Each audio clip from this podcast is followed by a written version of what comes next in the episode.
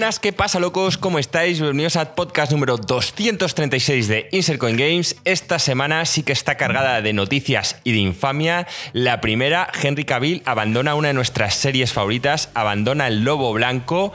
Esto nos ha hecho a todos llorar, ya que su sustituto, que solo podía haber sido Marco, no, han cogido a Liam y esperemos que esté a la altura. Por otro lado, Marco y yo hemos viciado a tope al Mario Rabbits y os vamos a hablar de las primeras conclusiones.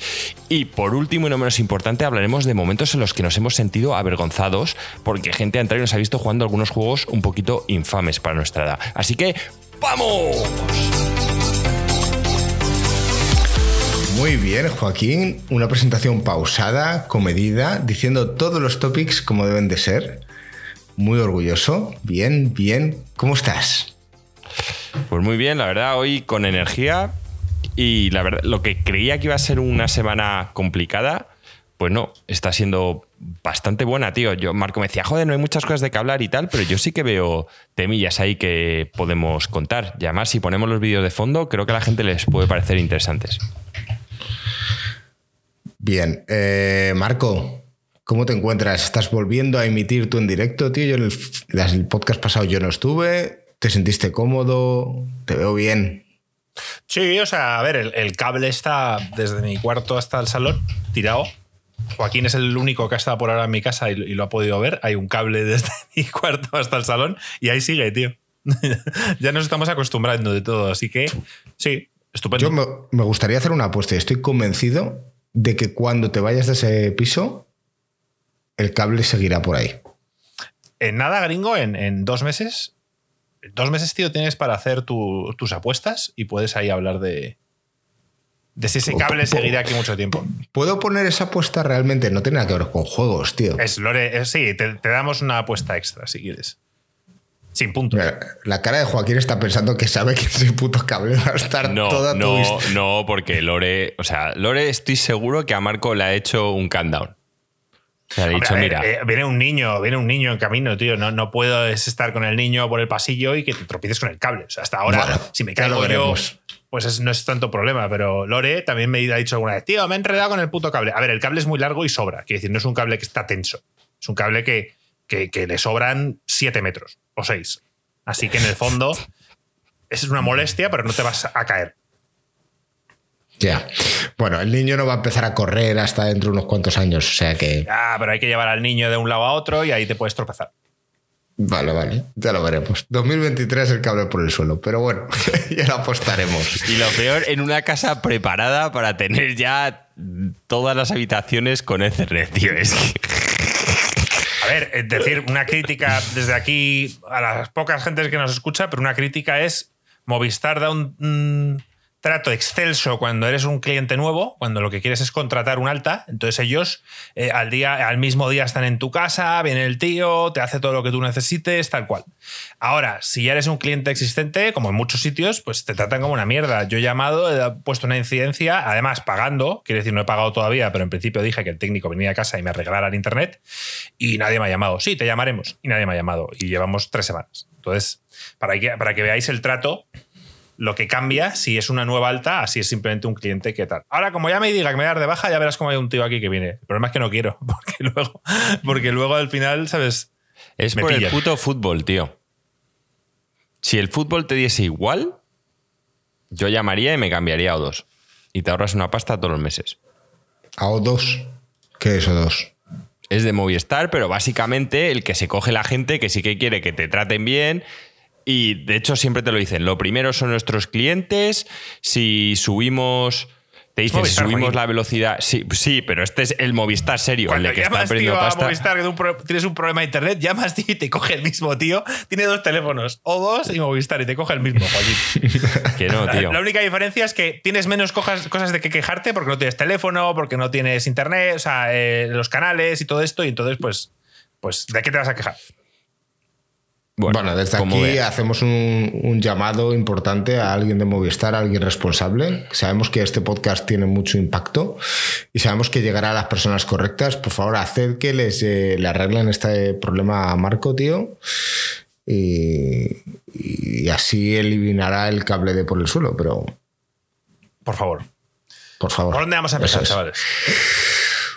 Pues no sé. Yo me gustaría, no sé, empezar con el Mario Rabbits, tío. Me gustaría pues saber vuestras opiniones, porque la semana pasada yo no estuve, escuché la opinión de Lore. ¿Qué te pareció? Y, yo, no he podido jugar mucho más. ¿eh? He jugado, digamos que he pasado del mundo 1 al mundo 2, pero de primeras había algunas cosas que me chirriaban. Y quería saber si opináis exactamente igual o no. Yo. Pues Joaquín. Bastante em, parecido a lo que dijo Lore. Y me parece una pena, macho, porque es un juego en el que lo principal, que son las mecánicas que han metido, me parece que son interesantes, dando mucho pie. Eh, bueno, Marco, decimos antes de que es el juego, como siempre. O sea, como, como siempre, no, como vamos a intentar hacer a partir de ahora o no, porque ya lo hablamos la semana pasada y todo el mundo sabe. No, pero decir, bueno, pues Mario Rabbits es un juego de Nintendo, su precio son de mercado 60 euros, ¿no, Marco? Creo que son, más o menos. Sí. Eh, es un juego es la segunda parte, es una continuación de Mario Rabbids en el que eh, se basaron en los juegos tipo XCOM y hicieron un, mundo con los Rabbids y con Mario y el combate de estrategia por turnos. Y dio muy buen resultado. Esta segunda parte, pues básicamente yo me la esperaba como cualquier continuación de los XCOM, que iba a ser más de lo mismo, pero en un mundo mucho más grande y con muchos más enemigos. Han cambiado cosas que no me esperaban. El mundo lo han hecho mucho más abierto, algo que para mí era innecesario han metido una serie de puzzles que no sé si en el primero estaban o no, Marco. Eso yo no sé si tú te acuerdas. Sí, habían, habían puzzles también. O sea, no vamos a mentir. Había, puzzles, pero, pero pocos. O yo no recuerdo que fueran muy complicados. Y una mecánica de combate basado mucho más en el, en el movimiento, que a mí me parece divertida. Entonces, ¿qué problema le veo yo? La falta de variedad de enemigos, de la que ya nos habló Lore, pero creo que los que hay los deberían mezclar muchísimo más. O sea, gringo, es como que cuando tú llegas a un nuevo mundo, te presentan nuevos enemigos y para mí cada mundo debería ser, venga, te presento los nuevos enemigos, pero voy arrastrando los enemigos del mundo anterior. Quizá una versión más poderosa de ellos. ¿Qué es lo que hace la estrategia más divertida? Sí, el, mezclarlo sin duda. Yo, por ejemplo, a mí me sorprendía porque yo no he avanzado en los mundos, entonces no sé realmente si hay la misma cantidad de enemigos o menos, que fue lo que Lore dijo. Y, me sorprendía porque eh, al menos en el primer mundo hay, digamos, cuatro, cinco, seis tipos de enemigos y yo me imagino que en cada mundo lo que tú dices habrá diferentes y te mezclas partes elementales, entiendo que hielo, bla, bla, electricidad y cosas esas harán, ¿no? Me imagino. Sí, sí, sí, van, van, los enemigos también hacen daños elementales, suelen ser débiles ante un daño elemental y resistentes a otro, pero en general no hay toda la variedad que yo esperaba y sobre todo la mezcla que podían haber hecho que me parece eso una, oportunidad perdida. ¿eh? Yo, yo, voy por el mundo 3, Marco, yo no sé cómo has visto tú eso. A ver, yo estoy en el mundo 4. Em, a ver, Lore lo ha clavado prácticamente en todo. la, variedad de enemigos es escasa, eh, más aún si, si, no tienes en cuenta los skins, porque los, el problema es que los enemigos parece que hay cuatro tipos, aunque luego dentro de cierto rabbit pequeño haya uno que tenga un, gorro verde que hace unas cosas y haya otro que tenga un gorro marrón que hace otras. Pero lo que es visual parecen muy parecidos. Podrían haberlos cambiado un poco más los diseños y tal. Lo que dice Joaquín, que deberían. Que no lo sé si en difícil, Joaquín, los ponen, los varían más, te meten más enemigos y tal. Yo lo estoy jugando normal y lo estoy jugando normal por elección propia, ¿eh? porque dije, mira, eh, quiero una experiencia relajada, no quiero estresar y tal.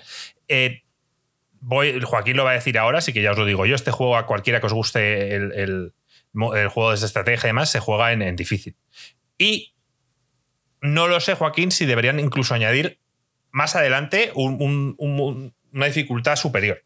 Porque este juego sí que es divertido eh, y mucho más divertido que el primero en, en, cuanto a que puedes construir mejor las sinergias de los distintos personajes. O sea, puedes hacer unos builds entre varios que arrasan. Y eso mola mola mucho, pero creo que la dificultad tienen que, tienen que ponerla, subirla bastante.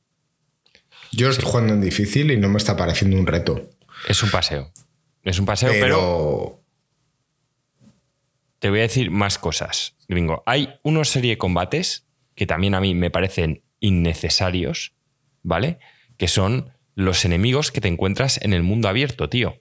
Hay como una serie de combates que básicamente estás luchando contra la materia esta negra, que a priori son más complicados y más divertidos, pero luego hay típicos enemigos de estos andando por el mapa que sí que no suponen ningún tipo de reto, es como perder el tiempo. O sea, básicamente, para, básicamente me imagino. Mi, reto es intentar hacerlos en un turno. Exacto. Que es lo que yo pensaba que podrían haber puesto, en plan, mátalos en un turno y que sea como un puzzle. O sea, tú hay unos enemigos y tú tienes que quizá pensar qué, qué, personajes elegir para matarlos en un puto turno. Eso molaría, porque no deja de ser un, puzzle. Pero hay yo he visto retos. A mí eso es una de las cosas que me sorprendía porque, claro, no ha avanzado suficiente, ¿no? Pero Lore decía que había acabado el juego, pues de principio a fin, sin explorar demasiado los mundos, ¿no? Pero lo que le preguntabais, ¿pero no hay retos como había al final del primero? Recordáis que tenías la parte de desafíos, bla, bla. Y yo esto lo, sí lo he encontrado en el primer mundo si investigas un poco. ¿Qué retos has encontrado? Yo, yo me he encontrado que de repente te encuentras. Hay dos cosas. Hay una puerta en todos los mundos a la que puedes acceder cuando compras una llave. Y luego hay un.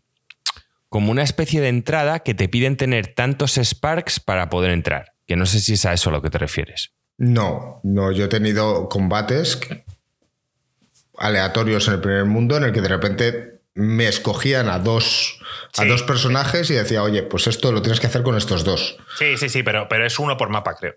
Vale, es que no lo sé, ¿eh? no ha avanzado suficiente eh, como para. Lo que hay son lo que hay son misiones secundarias que, yo no voy ni mirando las secundarias. Quiero decir, me van apareciendo bichos en el mapa, Joaquín, o sea, zonas negras y tal, y los voy matando, y luego resulta que de repente hay uno que te dice que mates a tres Gumbas y entonces los, vas viendo por el mapa.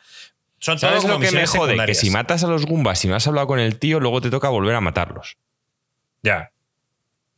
Pero eso pasa en todos lados. Eso también pasaba en el WoW. Quiero decir, te dice, mata. Si no has cogido el quest, claro. Es una putada. Eh, no, yo, yo por lo que he podido comprobar, porque ya Lore, después del podcast, se ha puesto a jugarlo ya a, modo, vamos a completar todo. Y ha puesto a hacerse muchísimas misiones secundarias, ha completado eh, dos o tres mapas al 100% prácticamente, y no hay retos como los no había mucho cambio, ¿no? no hay retos complicados como era el primero, que recuerdo que había uno que te ponían a, a varios bosses de que ha habido a lo largo del juego, te los ponían a la vez. Ya casi al final, sí. Sí, y todo eso no, no, lo, hemos visto.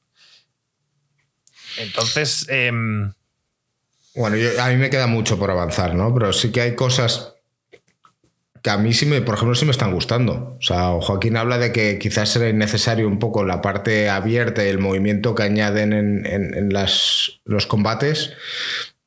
Yo he estado en algún no, no, no. El, movimiento que añaden los combates he dicho ah, que me ha gustado. Ah, eso, eso, ha sido una forma, un toque fresco en el combate que, oye, yo lo estoy disfrutando. Lo que he dicho que no me gusta es el mundo abierto. El ah, el mundo abierto en el segundo. Pero ¿os mola lo de... A ver cómo me explico. Básicamente empiezas y dependiendo de qué habilidades hayas elegido, un personaje llega más lejos o no. Por tanto, lo que haces es como acercar todos a la esquinita, que uno salte encima del otro para poder ir avanzando. Entonces vas moviendo a un personaje que aún no has usado, le mueves más cerca del, siguiente para que pueda saltar. Es una forma como de ir avanzando a todos. No me gusta, Joaquín. O sea, vas como usando a los tres personajes para ir saltando constantemente por el mapa. Lo tenía el primero, pero el primero te obligaba a mover a un personaje a una casilla y desde esa casilla decías, vale, vale, ahora yo elijo a este y salta encima. Aquí no, aquí no, aquí le acercas, el tío salta y luego ya con el que, con el que le ha ayudado a saltar va donde quiere. Son muchos más permisivos con el movimiento, lo que hace que tus personajes sean mucho más poderosos que en el primero. Pero mucho más. O sea, aquí los destrozos que puedes hacer en un turno gringo es que en el primero no los podías hacer ni de coña. Encima, te coges personajes de estos de cuerpo a cuerpo y, es que arrasan. pero literalmente arrasan. Han hecho unas mecánicas que para mí se deberían compensar con muchos más enemigos o con enemigos que desde luego cuando te pillan el castigo fuese muchísimo mayor. Entonces, pues bueno, eh, aquí estamos viendo en el vídeo que le dan un 9, a mí no, no me lo parece, pero porque han desaprovechado. Me, me, parece un juego bueno, pero saque a las puertas. Hoy, de hecho, yo me he quedado pensando, porque la gente me podrá decir aquí, vale, Joaquín, venga, ¿y tú cómo lo habrías mejorado? Porque otra cosa que he hecho muy en falta es, tío, han hecho muchos personajes con ramas diferentes de habilidades. Y esto no es como un XCOM, porque un XCOM al que, bueno, Gringo no ha jugado, pero Marco sí, sabe de sobra que normalmente tú vas con un grupo de seis y hay como cuatro clases. Entonces, realmente tú vas a llevar a uno de cada clase y luego de típicas dos clases que te gustan más, repites. Pero llevas a todos. Pero aquí la por varias ramas. Claro, pero aquí la realidad gringo es que hay muchos personajes. Y joder, se han tomado tiempo en hacer mecánicas divertidas. Y la realidad es que cuando encuentras un trío que te gusta, no tienes por qué cambiar. Entonces, ¿cómo habría enfocado yo este juego? Pero eso te pasaba tiene el primero también y no te quejabas de ello. En el primero sí que varíe más los personajes. Me gana Yo me acuerdo que lo hablábamos y decías que siempre cogías al, al, sniper de Luigi. Sí. A Mario porque no tenías pero había misiones que, te, que te obligaban a llevar a uno, por lo menos. Entonces, que aún así yo le doy una vuelta de tuerco más. O sea, he estado pensando y he dicho, yo, si hubiese estado dirigiendo este juego, habría dicho, tío, ya que os habéis currado, que son al final nueve personajes. Me parece. Mm. Cuando se te unen todos. Creo que, creo que has dicho muchos. Mario, Luigi, Bowser, eh, Mario, Rabbit Luigi, Rabbit Peach, la eh, otra Rabbit, Stella, eh, Edge y. Es que no sé si son 8 o 9. Creo que son 8. Creo que no me ha dejado nadie. Vale. Si son 8, lo querías básicamente. Primero haría un mundo de introducción, donde en el mundo 1 ya te explican las mecánicas y coges a todos los personajes. Y ya a partir del mundo 2, haría. ¿Sabéis que en estos mundos tienes que coger como dos cristales diferentes? Sí. Pues haría que básicamente en cada mundo que entras tienes que hacer, si son ocho personajes, dos grupos. Y unos van a ir por un lado y otros van a ir por otro. Y lo haría más lineal, dos caminos que cada uno tiene que llegar a un spark distinto para que te obligasen a usar a todos los personajes. Si fueran nueve, si fueran nueve, directamente habría hecho tres caminos. Y tienes que hacer tres equipos. Y me parece gringo mítico la idea de decir, ¿qué pasa? En un camino meto a todo el grupo que a mí me gusta y en otro pongo a todos los infames y lo paso mal, lo intento hacer. Me parece que da muchísimo juego, tío. O sea, simplemente con esa mecánica, me parece que en el, chat dicen que no quieren hacer spoiler, pero que puede pasar. O sea que pues quizás estabas siendo demasiado rápido en tu valoración. Sí, pero, pero Joaquín se refiere a desde el principio. Yo lo haría, gringo, ya te digo, desde. No te digo que en, una pantalla final.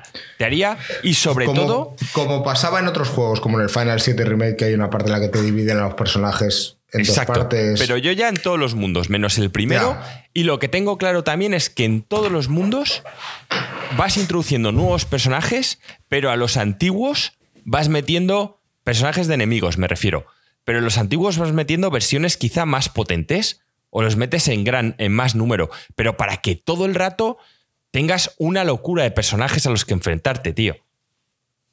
No sé, ¿eh? yo es, creo que con estos dos pinceladas, sobre todo más por la primera, de obligarte a usar a todos, creo que el juego ganaría muchísimo. Yo creo que de este juego tendremos que hablar ya definitivamente cuando lo acabemos los tres. Si no... Sí, sí, haremos una última valoración para ver si todo, si nos ha cambiado la percepción general o si seguimos. A ver, yo creo que estamos todos de acuerdo. Joaquín, o sea, Gringo no ha podido jugarlo mucho, pero eh, es un sólido. O sea, quiere decir, es un juego que, entretiene, que es mejorable, que no sorprende como el primero, que casi consideramos full pedal. Y. Sí, no es un full pedal. A ver, yo, yo no creo. Menos, yo no sé por qué han tardado cuatro años en hacer este juego. O sea, estos juegos son sencillos. Los loading, tío, también, no sé si os pasa, son, largos. muy largos, tío. Sí, yo, sí, este es un juego que veo muy difícil que llegue a full pedal o que llegue a gatillazo. O sea, me parece que está muy metido en el sólido y mucho tendría que cambiar la experiencia con todo lo que llevo ya jugado para tanto que bajase su nota como que subiese. Pero me lo voy a acabar, lo tengo clarísimo. Ojalá haya retos. Y oye, si dicen aquí más adelante que hay en un mundo que te obligan a hacer equipos, pues mucho mejor. Es que me parece una pena porque creo que todos los personajes de verdad tienen combinaciones entre ellos y con los Sparks muy divertidas. Lo de los Sparks es la hostia. Entonces, a mí me parece, no ha avanzado suficiente, pero me parece que le, da, le puede dar juego. ¿eh? Pregunta Petacetas que está aquí en el chat, que qué opinamos de la música y de los diálogos. A mí la música me parece la hostia. O sea, quiero decir, me mola mucho ciertas, ciertas batallas, eh, ponen una música épica que a mí personalmente me gusta. O sea, digo, joder, se lo han currado. En cuanto a los diálogos, he empezado. Yo estoy jugando en español, ¿eh? Y, es eh, insufrible, tío, las voces de, de, muchos personajes. O sea, es horrible, tío. No lo soporto. Y ya, por supuesto, he empezado a pasar los diálogos. Yo los diálogos son infames. O sea, solo veo las secuencias animadas. Tú, Joaquín, le das al botón A y pa, pa, pa, pa, pa y no, no miras nada bueno, más, ¿no? Lo del botón A de la Switch es una locura, tío. O sea, lo más difícil, lo más difícil que tiene el Mario Rabbits es no equivocarte de vez en cuando dando los putos botones, tío. O sea, que el aceptarse a el A me vuelve loco, tío. O sea, a ver, Nintendo decidió cambiarlo en la Switch y se quedó así. Eh, de hecho, a mí me pasa, lo tengo ya tan metido ya que, el botón A, el de la derecha, digamos el, B en cualquier otro mando, en la Xbox o el círculo en la PlayStation, em, en Japón siempre ha sido el mando de aceptar, o sea, el, de aceptar. Siempre ha sido aceptar. es que no tiene ningún sentido, tío. A mí me pasa que cojo la Steam Deck y le doy a aceptar a la B porque como es un handheld, o sea, como es una portátil y la única portátil que he tenido hasta ahora es la de Nintendo, le doy a la B y cancelo. Y es, me pasa al revés. O sea, quiero decir, yo no tengo ningún problema con eso, pero. Pero bueno. A mí me vuelve loco. Es, una locura, tío. ¿eh? Es una locura. Yo en la música no he avanzado lo suficiente como para poder opinar, pero sí, parece que está bastante bien. Los textos, yo también los estoy eh, jugando en español. Eh, me parece infame. O sea, que se pongan a hablar es, eh, totalmente infantil y es, incómodo. Efectivamente, también lo estoy pasando. O sea, me importa bien poco.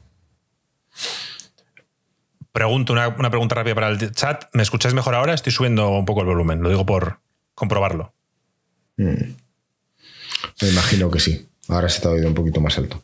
Vale, ok. Vale, pues yo qué sé, hablaremos de esto más adelante cuando, cuando, lo acabemos.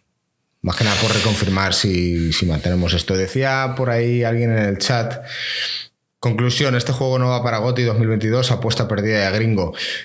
Yo no dije que este fuese a ganar el GOTI. Iba a estar nominado. Pero dije que, que iba a estar nominado un juego de Ubisoft y que Joaquín lo iba a avalar, digamos, o algo así. En cualquier otro año quizá no, pero en este veremos, ¿eh? si este llega... A ver, es, que, yo no soy como Marco, o sea, si lo queréis meter vosotros, me parece estupendo, no me voy a quejar. tienen que estar cinco nominados, no puedes decir, no, este año son dos. Vale, pero no me digas que lo, que lo valide. O sea, para mí validar es que tienes que por lo menos ser un full pedal para entrar. Si no, pues diré, venga, acepto que esté ahí, pero no va a ser con validación. Y mira que como el año este pasado, que no hubo cinco full pedal, simplemente hubo lo que hubo. Ya, pero eso los, metemos en plan, pues eso, cuando haces una fiesta y se te meten cinco extraños que no te apetece que estén ahí. Pero, ah, bueno, como hay poca gente, pasa. Es exactamente lo mismo, Marco. pero lo que no es como si en la liga un año ha sido infame y dice, ya no van cuatro a la Champions, van dos. Porque como, los, como son malísimos todos los equipos, pues eh, eh, no va a ir el Betis a jugar la Champions para hacer el ridículo. Así que este año se lo van dos. Ya, para hacer el ridículo ya está el Sevilla este año. ¿eh? Sería algo parecido, pero, pero bueno, que, ya, ya, veremos al final cómo hacemos lo de los. Petacetas, ¿estáis conmigo entonces? Es un sólido. ¿Tengo razón en mi review? Por ahora sí, no lo hemos terminado, pero ya digo que mucho tendría que cambiar las cosas para que subiera full pedal o para que bajara a gatillazo. Sí, yo en el primer mundo en el que estoy, pero vamos, tiene pinta de que va a ser así, salvo que evolucione muchísimo, me da a mí que se va a mantener igual, sobre todo con lo que he oído de vosotros, o sea que... Lore se vuelve loca viéndome jugar, se, vuelve loca. Pero yo soy gringo, no sé, no sé qué tipo de jugadores sois vosotros. Yo soy como muy metódico. Voy avanzando por mis eh, coberturas, voy matando a todos los enemigos. Y entonces Lore a veces le estresa que dice, tío, que el objetivo es llegar al punto, al punto B. O sea, quiere decir, corre, ve. Y yo, no, no, yo voy poco a poco, tal. Y, eso le irrita, tío, y empieza a cabrearse. Pero ve, haz esto, pero haz lo otro, tal. os digo, es, es difícil jugar a este tipo de juegos con alguien que sabe más que tú en este caso, porque ha jugado más, y, que te está todo el rato, pero, coño, pero haz esto, haz lo otro. Me estresa. No sé. A ver, eh, al final aquí cambia mucho la, dinámica de los personajes que elijas. Porque. ese es overpower. Sí, si al, principio te acuerdas que me dijiste, eh, Marco, este no tal, y luego te dije, no, no. Yo, yo Joaquín Alex, Joaquín no puedo acabar, gringo, eh, me, he puesto un Spark que atraigo a los enemigos. O sea, quiero decir, están cada uno en su cobertura, tiro el Spark y todos vienen a mí. Y Edge tiene cinco eh, acelerones de estos. que si luego encima lo combinas con otro Spark que hace daño del daño elemental del que del de ellos, bueno, es que o sea, me refiero, eso es, una masacre, eso es una masacre. No he llegado a tener tantos Sparks ni. Y con él solo, he jugado muy poco. O sea, eso te va a gustar. Bueno, veremos. Lo voy a pasar bien. Y yo, bueno, lo juego un poco como tú también, ¿eh? Avanzando por coberturas, aunque sea llegar hasta tal punto, también me gusta tomármelo con calma. De hecho, me estoy imaginando a Lore viendo mi partida y que tengo posibilidad de hacer más acciones y directamente paso el turno. Para, que se muevan los otros. Me lo estoy imaginando a Lore en plan, ¡No! Nada, bueno, está siendo entretenido. Em, ya volveremos. Bueno, eso lo castigan en algunas pantallas con el tema de. No sé si habéis fijado que muchas, cuando pasas turnos, empiezan a aparecer eh, como los portales. de los que salen quecos. Y además, no sé si es normal ser así, pero en difícil, los portales en su turno, cuando aparecen los tíos, aparecen y actúan. Sí. Y al principio había una serie de portales que podías matar, pero luego hay otros que no puedes matar, que te aparece el portal y no lo puedes disparar para cerrarlo. Oye, pues si eso es así, tío, también son mejoras de juego con respecto al anterior, ¿eh? Sí, sí, a ver, gringo, que mecánicas, ya lo he dicho, que, tiene cosas interesantes. Y a mí lo del movimiento, pues bueno, le han dado un enfoque diferente para que el movimiento sea muy importante, como es en los videojuegos de Mario, el tema de, aplastar y deslizar. Eh, creo que está bien implementado. Entiendo lo de Marco que dice que es un poco coñazo a la hora de todo saltar y tal, porque no hay tanto castigo, vale, pero mm, si haces a tus personajes mucho más poderosos, tienes que hacer el reto mucho más difícil. Eso es todo. Vale, bueno, pues yo dejaría hasta aquí el Mario Rabbits. Y, mm, y no sé, ¿quieres comentar esas noticias? Sí, deja a Joaquín, deja a Joaquín, que para una vez que se ha metido en el documento y ha apuntado las noticias y tal, tío, hay que, hay que, Y que pues Joaquín tire con eso y después ya nos centramos en el topic principal de hoy. Pues sí, la verdad es que hay una serie de noticias que, que quiero comentar. Eh, sobre todo, Marco ahí si puedes va a poner unos vídeos. La primera es hablando del Midnight Suns, este juego que además lo podemos enlazar con el Mario Rabbits porque también es una experiencia tipo XCOM, ¿vale? A la que, bueno, en fin, a mí me da muchísimo miedo porque como sabéis los juegos tipo XCOM normalmente se basan en que tienes que coger coberturas porque tus personajes son menos poderosos que los enemigos y se basa que no te den, pero aquí al llevar a los personajes de Marvel no sé muy bien cómo lo van a enfocar. Lo que me ha gustado del tráiler es que se han molestado en hacer un corto de 8 minutos con un dibujo de, de calidad en el que te cuenta la historia. Y pues me parece una buena idea. Yo me lo he visto y dice, ah, coño, pues ahora ya sé quién es el enemigo principal del juego, ¿Por qué? Porque al final, de repente, esto tú lo ves y tampoco es que tenga mucho que ver con Marvel. Yo no tenía ni idea quiénes eran los Midnight Suns, ni por qué todos llevan esos uniformes, ni.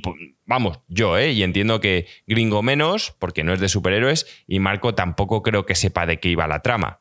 Pues aquí básicamente te cuentan quién es el malo final, por qué ha llegado hasta ahí, de dónde saca el poder, y mola. La verdad es que el, el vídeo lo he disfrutado. Se han tomado el tiempo de ocho minutillos y es que dan para mucho. Ocho, minutos dan para mucho. Sí. Una duda que tengo sobre este juego. ¿Este juego sigue siendo un tipo XCOM? Pues en principio sí. Lo que pasa es que yo ya te dije, es que no sé cómo coño lo van a hacer. Porque es que yo no veo a Lobezno y al Capitán América y a Blade buscando coberturas, tío es que no, sé cómo lo van a enfocar. Eh, creo que en algún momento hablaron que igual lo hacían también tipo cartas, pero Al final del vídeo sale un poco de gameplay, pero no es suficiente gameplay para que entienda cómo va, cómo va a ser. Sí que decían claramente que iban a ser, al igual que el Mario, en equipos de tres. Tú vas a tener eh, todos los superhéroes, pero las misiones serán tres. Entiendo, entiendo que algunas misiones te obligarán a ir con alguno concreto, o eso deberían, porque si no también pues va a pasar como aquí, que se han currado varios personajes para nada, pero no sé cómo van a enfocar los putos combates. Claramente, viendo el dibujo donde el Capitán América utiliza su escudo y Iron Man le tira el rayo y rebota, está claro que van a, van a jugar con el tema de combinar habilidades entre los héroes. ¿Vale? Ahora, las coberturas, el esconderte, eh, no lo sé. Eso no sé cómo lo van a implementar. Es que no me, no me lo imagino. Sí, me he metido en su página web oficial y pone en el lado más oscuro y natural del universo Marvel, Marvel's Midnight Suns es un RPG táctico de las manos de los creadores de XCOM. O sea que sí, eh, sigue siendo así. Eh, nada, yo, yo, tengo muchas ganas, tío. Eh, si yo también, he visto el trailer, más allá de lo que estoy viendo ahora, sin sonido, pero, pero ya me lo veré. ¿Ves? ¿Esto cuándo sale? La calidad del dibujo es buena. Pues no. Sí, sí, me gusta. La, verdad es que no, no me he fijado en la, fecha, porque ahora mismo tengo que terminar el Mario Rabbits y luego tengo en mente el, God of War. Pero, oye, cuando llegue, eh, bienvenido sea. A ver si, no sé si podéis buscar, si alguno en el chat nos dice qué día sale. Yo simplemente es que viendo este vídeo, pues me parece que había que mencionarlo porque el vídeo sí que ha salido hace poquito y veo que está muy guapo. me suena que, salía ya, o sea, salía en breves y lo, y lo han movido a 2023. Me suena, ¿eh? pero lo estoy diciendo de memoria. Yo, yo también 2 de diciembre del 2022. Pues mira, queda poco. 2 de diciembre. Yo, yo a mí también me suena que tuvo un retraso. Y, y, yo creo que tiene que ser con un tema de jugabilidad y demás. Pero, a ver, ya si sale en diciembre, es que lo tienen que tener claro este vídeo ya nos cuenta la historia, hypea y es típico juego que, compraré y aprovecharé. Hay, unas comillas en, el lanzamiento, o sea, sale el 2 de diciembre en PlayStation 5, Xbox Series S y X y para PC, PlayStation 4, Xbox One y Nintendo Switch será anunciado en el futuro.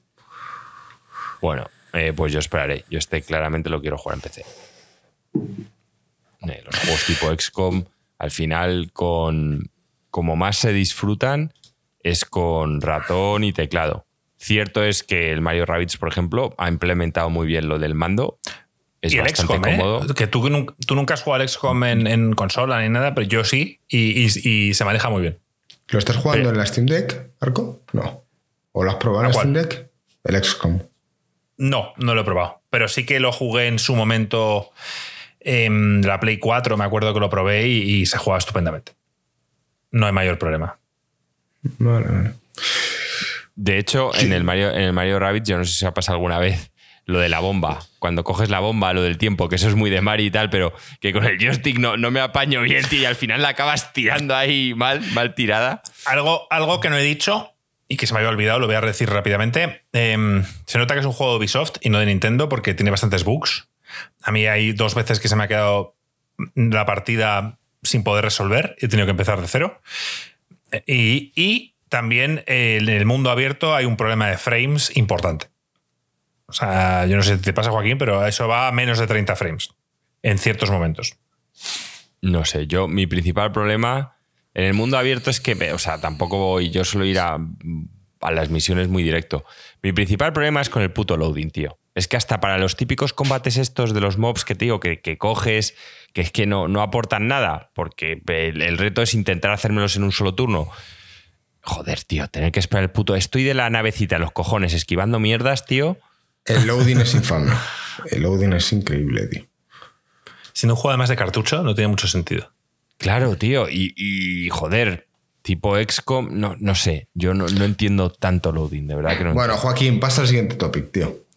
Que luego los podcasts son de tres pues horas, tío, y te enfadas conmigo. Pues esto ha sido el, Midnight Suns. Bueno, básicamente aquí la tía va a hablar con Doctor Strange, pero bueno, eh, os dejamos que, veáis el tráiler, a ver si lo disfrutáis tanto como lo he disfrutado yo.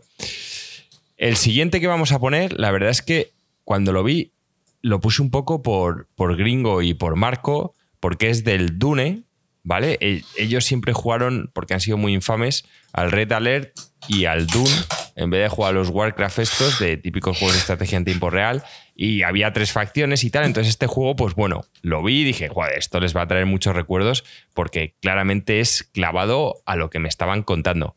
No sé si Marco ahora nos puede poner el vídeo para lo, para lo que veáis, pero básicamente es un tráiler que cuenta un poquito la historia de las tres facciones, lo que motiva a cada una, ¿vale? Una facción son, bueno, pues los propios eh, nativos de Arrakis, ¿vale? La otra son los Harkonnen y por último los Atreides, ¿vale? Cada uno tiene sus objetivos y tal. Me imagino que, me imagino que habrá tres campañas. Y es típico juego que vamos a tener en Game Pass día uno. Como veis, así de estrategia, eh, construir bases, ir tropas, gringo, lo, que vivisteis Marco y tú, tío. Qué maravilla, gringo, Qué felicidad, tío. O sea, lo estoy viendo, estoy siendo el hombre más feliz del mundo. ¿Cuándo sale esto, tío? Pues eh, creo que lo puse al lado en el doc eh, cuando sale y además lo vais a tener. El, ah, pues no, no, no lo puse. es lo del Nier Automata lo que puse. Pues no sé exactamente la fecha, ¿no? sé la fecha de lanzamiento, pero sí que sé que va a estar en Game Pass día 1.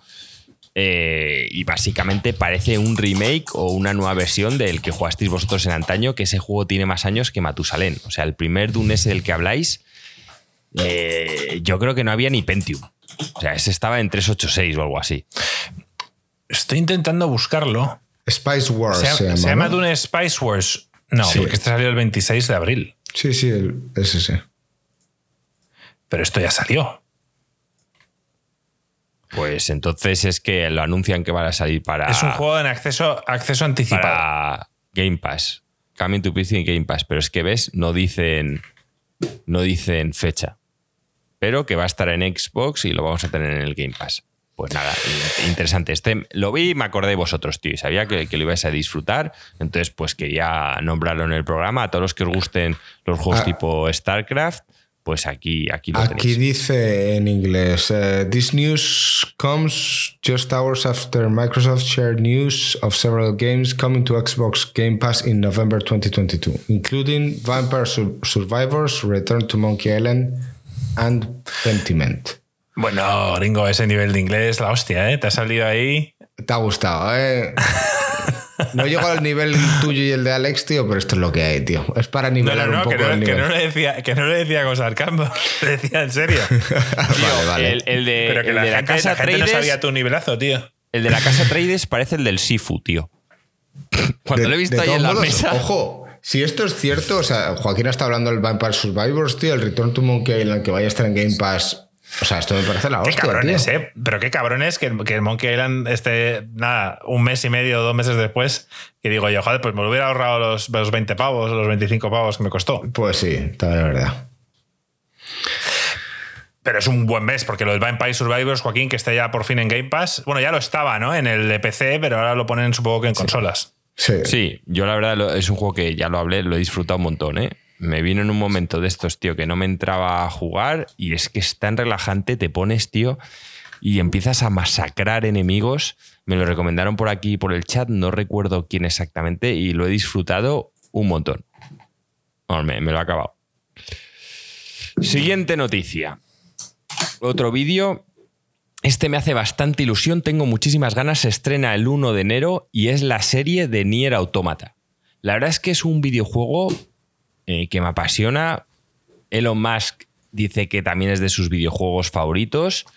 Y a mí me parecía cuando jugaba que era estar en un anime, pues esto se va a hacer en realidad, van a sacar el anime y este no me lo voy a perder. O sea, es el típico, ya veré, desgraciadamente no creo que lo saque en español a la vez o en inglés, me las tendré que buscar a ver dónde, dónde verlo, pero muchísimas ganas, tío. La música me encantó, el mundo me llamaba mucho la atención y me apetece ver el, anime. Yo no sé si a vosotros. Yo a Marco. es que creo que sí, ¿no? El Nier este Automata, tío, mira que yo te lo recomendé y, nunca. Em, nunca llegué a, terminarlo.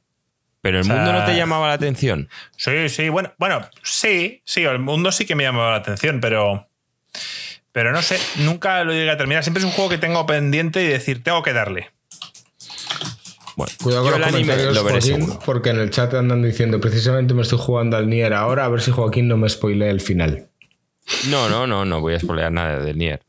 Ya está. simplemente es decir que sale en anime. Además, en este trailer no sale ningún tipo de spoiler y que empieza el 1 de enero y tengo muchísimas ganas de, verlo, la verdad. Vale, ¿qué más, Joaquín? Estás con tus noticias a tope, ¿eh? Sí, sí. ¿Qué más nos cuentas, Joaquín? A ver, ya este es otro vídeo, es del Tactics Ogre, es, es un juego... Me estás haciendo trabajar, ¿eh? ¿vale? De estrategia. A mí me gustaban bastante. Yo jugué alguno en la Nintendo 64, en la, PlayStation. La verdad es que eh, los disfrutaba mucho. Este parece que se parece al Final Fantasy Tactics más que a los Ogre Battle que yo había jugado, que eran un mapa grande donde te ibas moviendo. Y bueno, tengo ganas. Va a salir en. No sale en Xbox, pero sí que sale en Steam, así que lo jugaré en PC. Y bueno, pues típico juego en el que, vas a llevar muchísimos personajes, gráficos así cutrillos, pero bueno, que a mí me vienen bien. Cada personaje con mil putos stats, porque en algún momento del vídeo he visto hojas que te salen aquí ataque, magia, defensa, no sé qué tal. Bueno, tengo eh, bastantes ganas. La historia no sé si estará bien o no, pero yo fueron juegos que me gustaron mucho. Aquí en Occidente no sé si llegaron a triunfar del todo, pero en Japón sí que, como veis, son ahí pixel art, típicos batallas, pero con muchos personajes, lo que da para una estrategia más profunda si está bien hecha. Eh, diálogos es lo único que me va a joder un poco, espero ojalá que le tenga voice acting, que es lo único que me cansa un poco de ya lo de leer, de la edad, pero bueno, si no los tiene, pues me tocará leer diálogos. Y como veis, pues bueno, esos típicos gráficos que recuerdan mucho a los de la Game Boy Advance, y sí, o sea, mm, son como los de este que Octopath Traveler, ¿no, gringo? Son sí, son antiguos, antiguos. Eh, yo creo que es como el, Octopath, el Octopath, sí. Ese tipo de rollo. Como veis, un montón de clases diferentes. Luego las clases normalmente se podían evolucionar, Marco, en plan cuando tenías X experiencia y X objetos, pues podías evolucionar y tal. A mí me, me gustaba mucho. Para típicos que amáis los RPGs, como veis, pues tenéis ahí clases para dar y tomar, podéis configurar vuestro ejército de muchas formas diferentes y, me apetece. ¿Ves? Este es tipo de juego que me apetece. Lo que me jode es que sé que Squaresoft son unos putos infames y lo van a sacar de primeras a 70 euros. Y no sé si lo Eso ya lo sabemos todos. Si lo compraré de primeras o me esperaré los típicos cuatro meses que todos sabemos que va a estar a mitad de precio. Putos de Square, tío. Es que, es que son gentuza, tío. A ver, yo, yo, Joaquín, no sé, pagar 70 pavos por esto. No, espérate. yo, yo, pagué por el Octopath Traveler algo parecido, ¿eh? Y me gustó. Sí, no me lo terminé. No, o sea, al final. Yo, yo creo que me esperaré a que salga en un sale porque además ahora ya vienen juegos. Mira, y sale ya el 11 del 11 y no, con, el, con lo que viene ahora no, no es momento. Pero bueno, ya me lo pillaré en un sale cuando esté bien de precio y lo jugaré. Y ahora pasamos a la última noticia, que esta sí que la tengo que tratar en profundidad, porque no solo es el hecho de que Witcher se nos va a quedar sin Henry Cavill, sino... Fíjate que hasta yo diría que esto es más off topic, pero Joaquín lo quiere hablar. No, no, esto, a ver, esto es muy de videojuegos, tío. Esto es muy de videojuegos, Yo estoy de acuerdo con Joaquín. El, pavo es, para empezar, Henry Cavill es un gamer, pero gamer de verdad. O sea, no lo hice para quedar bien. El tío saca un vídeo montando su puto PC. Ni yo sé montar un PC. Pues el tío ahí como tal, su gráfica, es Claro, obviamente es de los pocos vídeos de montando un PC que han visto más mujeres que hombres. Pero fuera de eso, fuera de eso, el tío le apasiona. O sea, dice que su vida lo más importante es los vicios, luego el gym y luego, y luego intentar ligar y conseguir una buena mujer para casarse y, hacer algo con su vida. último, ¿no? Y actuar, supongo que sea el último. Pero No, actuar lo pone bastante primero. Dice que cuando no está actuando, todo el tiempo se lo dedica a los videojuegos. Y al gimnasio, claro, porque si no, dice no, que no le contrata. Pero bueno, el tío ha anunciado que se pira.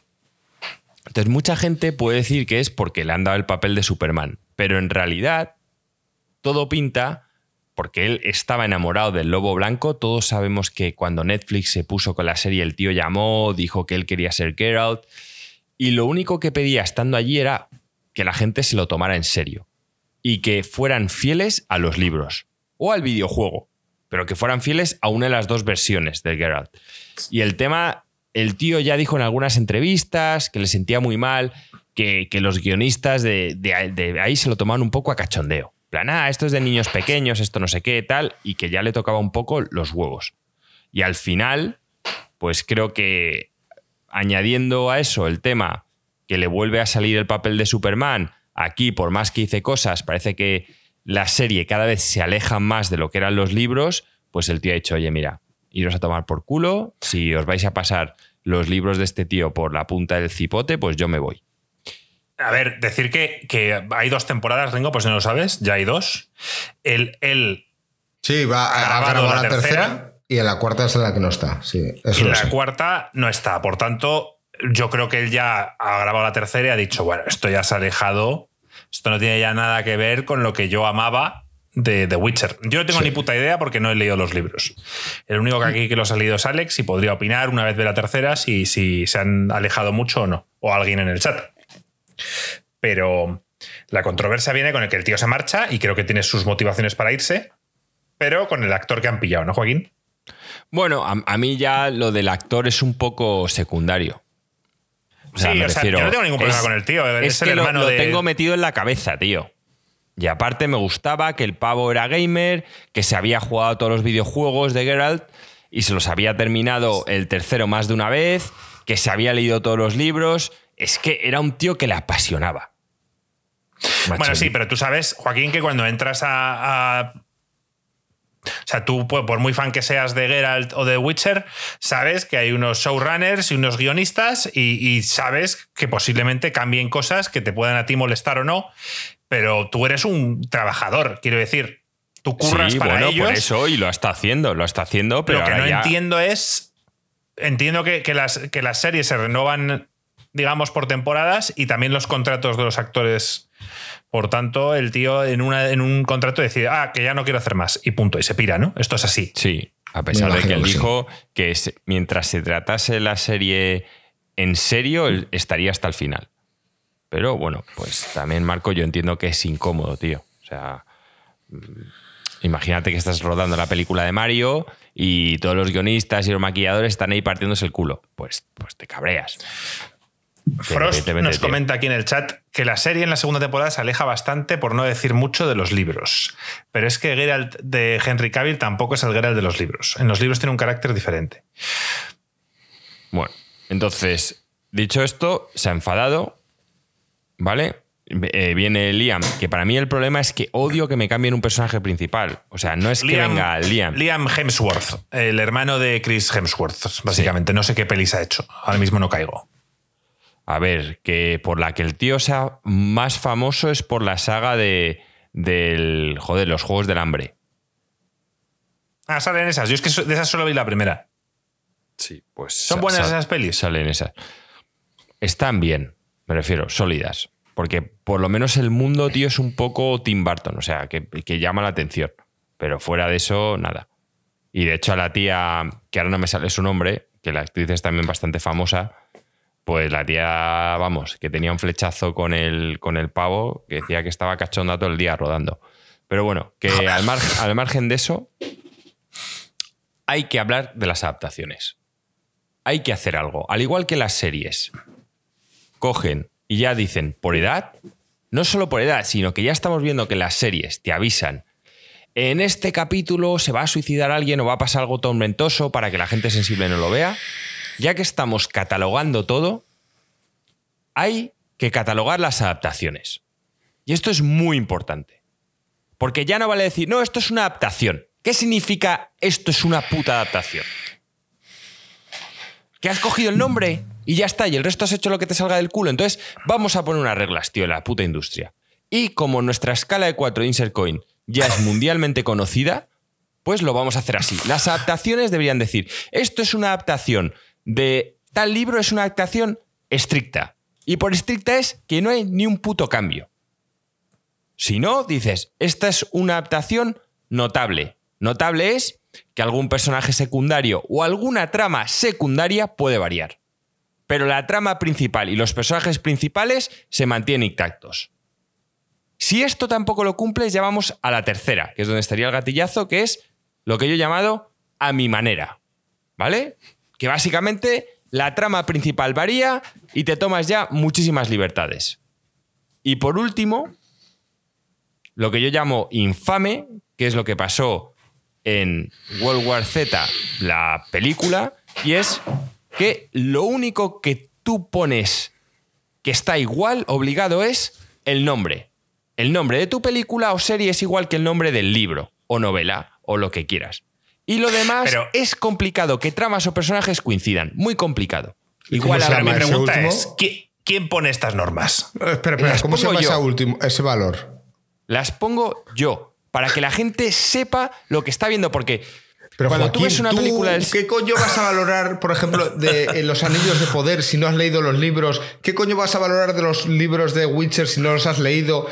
Y de todas las series adaptaciones que, salgan, que yo no te digo que, yo, que yo pongo la escala, me refiero, pero obviamente ah, el que está haciendo la puta adaptación, que avise. O sea, si yo me voy a ver pero es que esto de solo, Tronos, Joaquín, que me avisen. Es que esto solo beneficia al usuario. Y, lo siento mucho, pero aquí esto va a hacer dinero. Y si te están diciendo que no es una adaptación eh, notable o fidedigna, pues hay mucha gente que ya se sabe. Bueno. Ah, pues ya no lo veo. No, pues es ellos que, te engañan. Como, ellos como la escala de edades también, también, también beneficia. Cuando tú haces a mayores de 18, pues hay gente joven que no lo podrá de edades son obligatorias. No, las escalas de edades son obligatorias. Pues exacto. Esto debería serlo. Porque tú tienes que saber lo que estás comprando. Como cuando compras algo y te vienen los putos ingredientes. Pero es que eso ya existe. También podrían coger y quitar los ingredientes. Ah, ah, ah, no, pues yo no le voy a decir toda la azúcar que tiene este producto. Esto ya existe. Esto existe cuando una persona que tiene los derechos de su obra decide dárselas a, un estudio para que lo adapte. Entonces, ahí, en ese momento, es cuando el, escritor, en este caso, dice, vale, esto en este contrato se va a firmar así y esto tiene que ser así, no, así, no, así, cuando tú ya los Y si vais a cambiar algo, y si vais a cambiar algo, no se puede. Y si vais a cambiar algo, me pagáis tanto más. Que no, Marco. Y, realmente cuando, tú ya los has, cuando tú ya los has cedido, estás jodido. O sea, una vez que tú firmas, te tienes que fiar. No, bueno, mira, parece mentira que siendo farmacéutico y digas sobre el tema de los ingredientes me sorprenda, tío.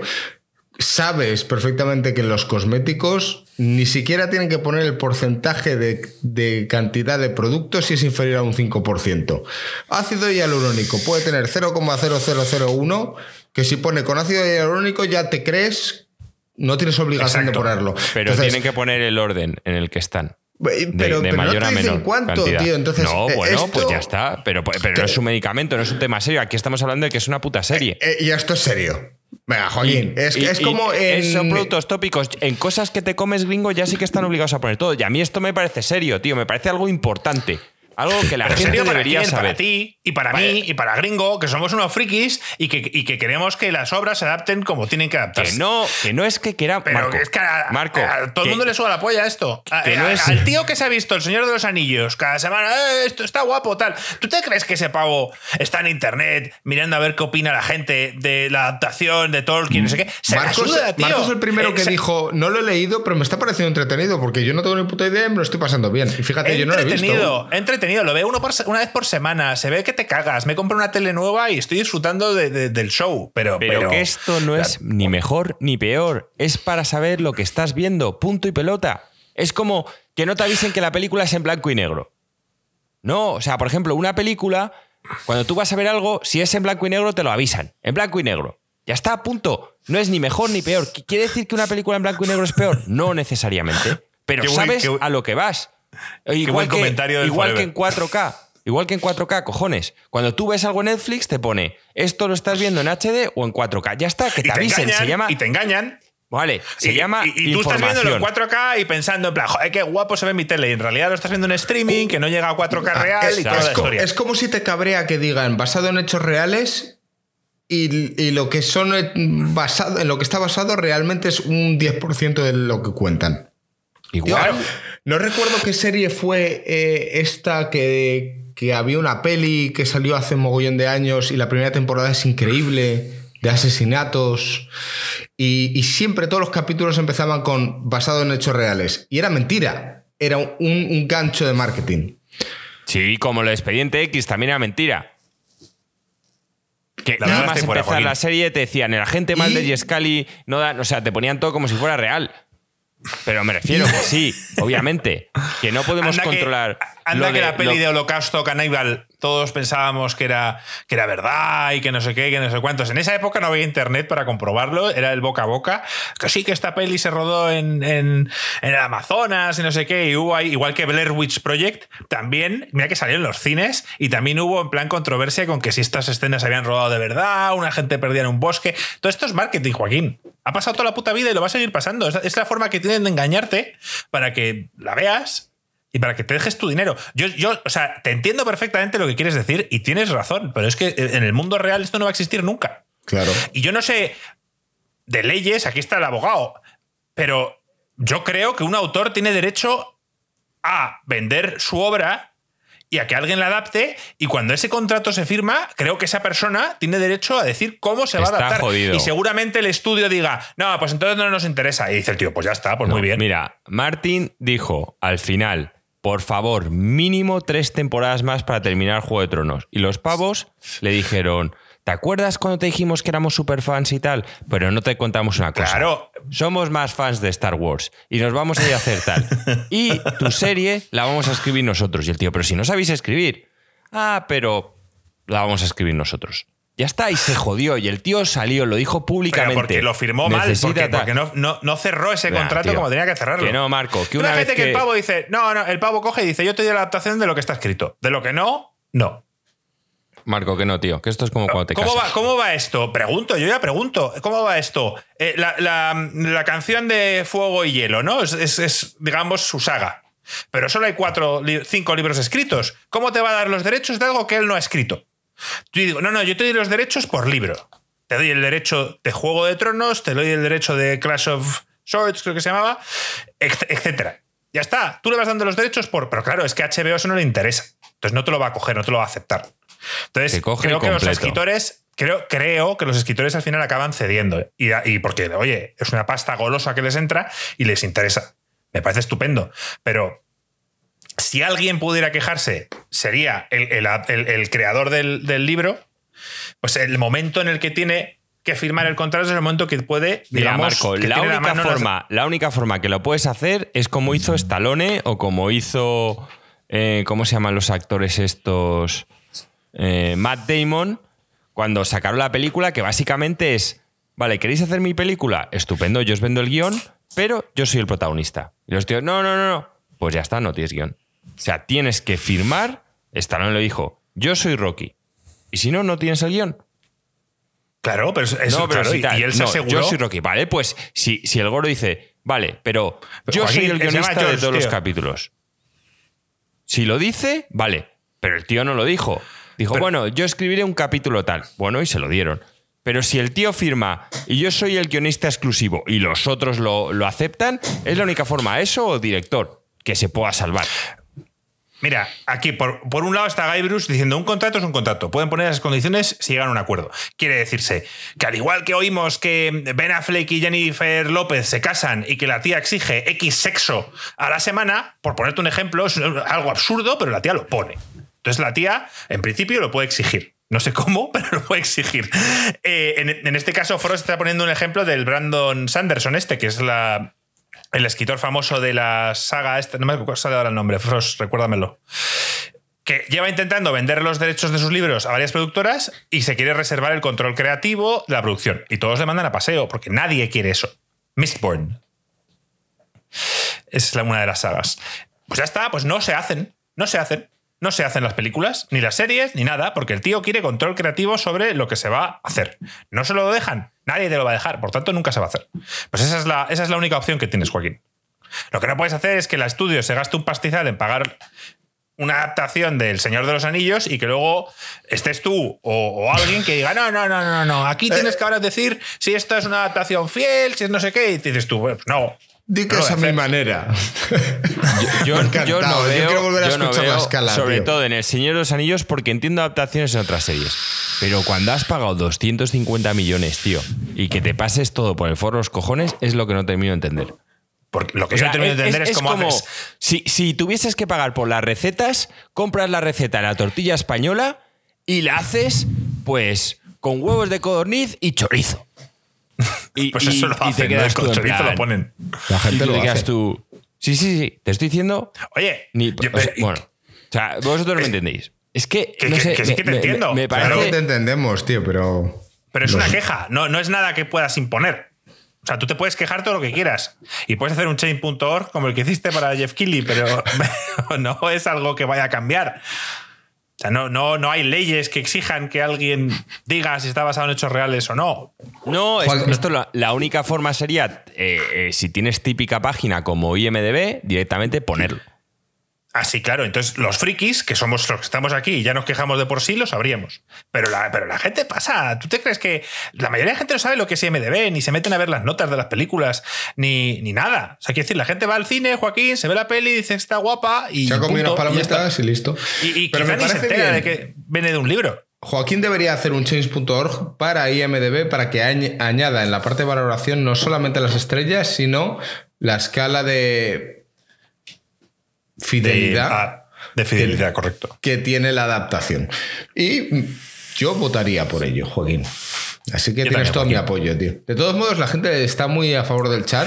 O sea, la gente del chat está muy a favor de Joaquín. Dice, Joaquín tiene que saber más que nosotros. Él, como escritor, tiene su criterio. y así es, tío. Está en una escala superior. Es de puto sentido común, tío. Es simplemente saber lo que vas a ver. Si es que yo no que tenga que ser mejor o peor.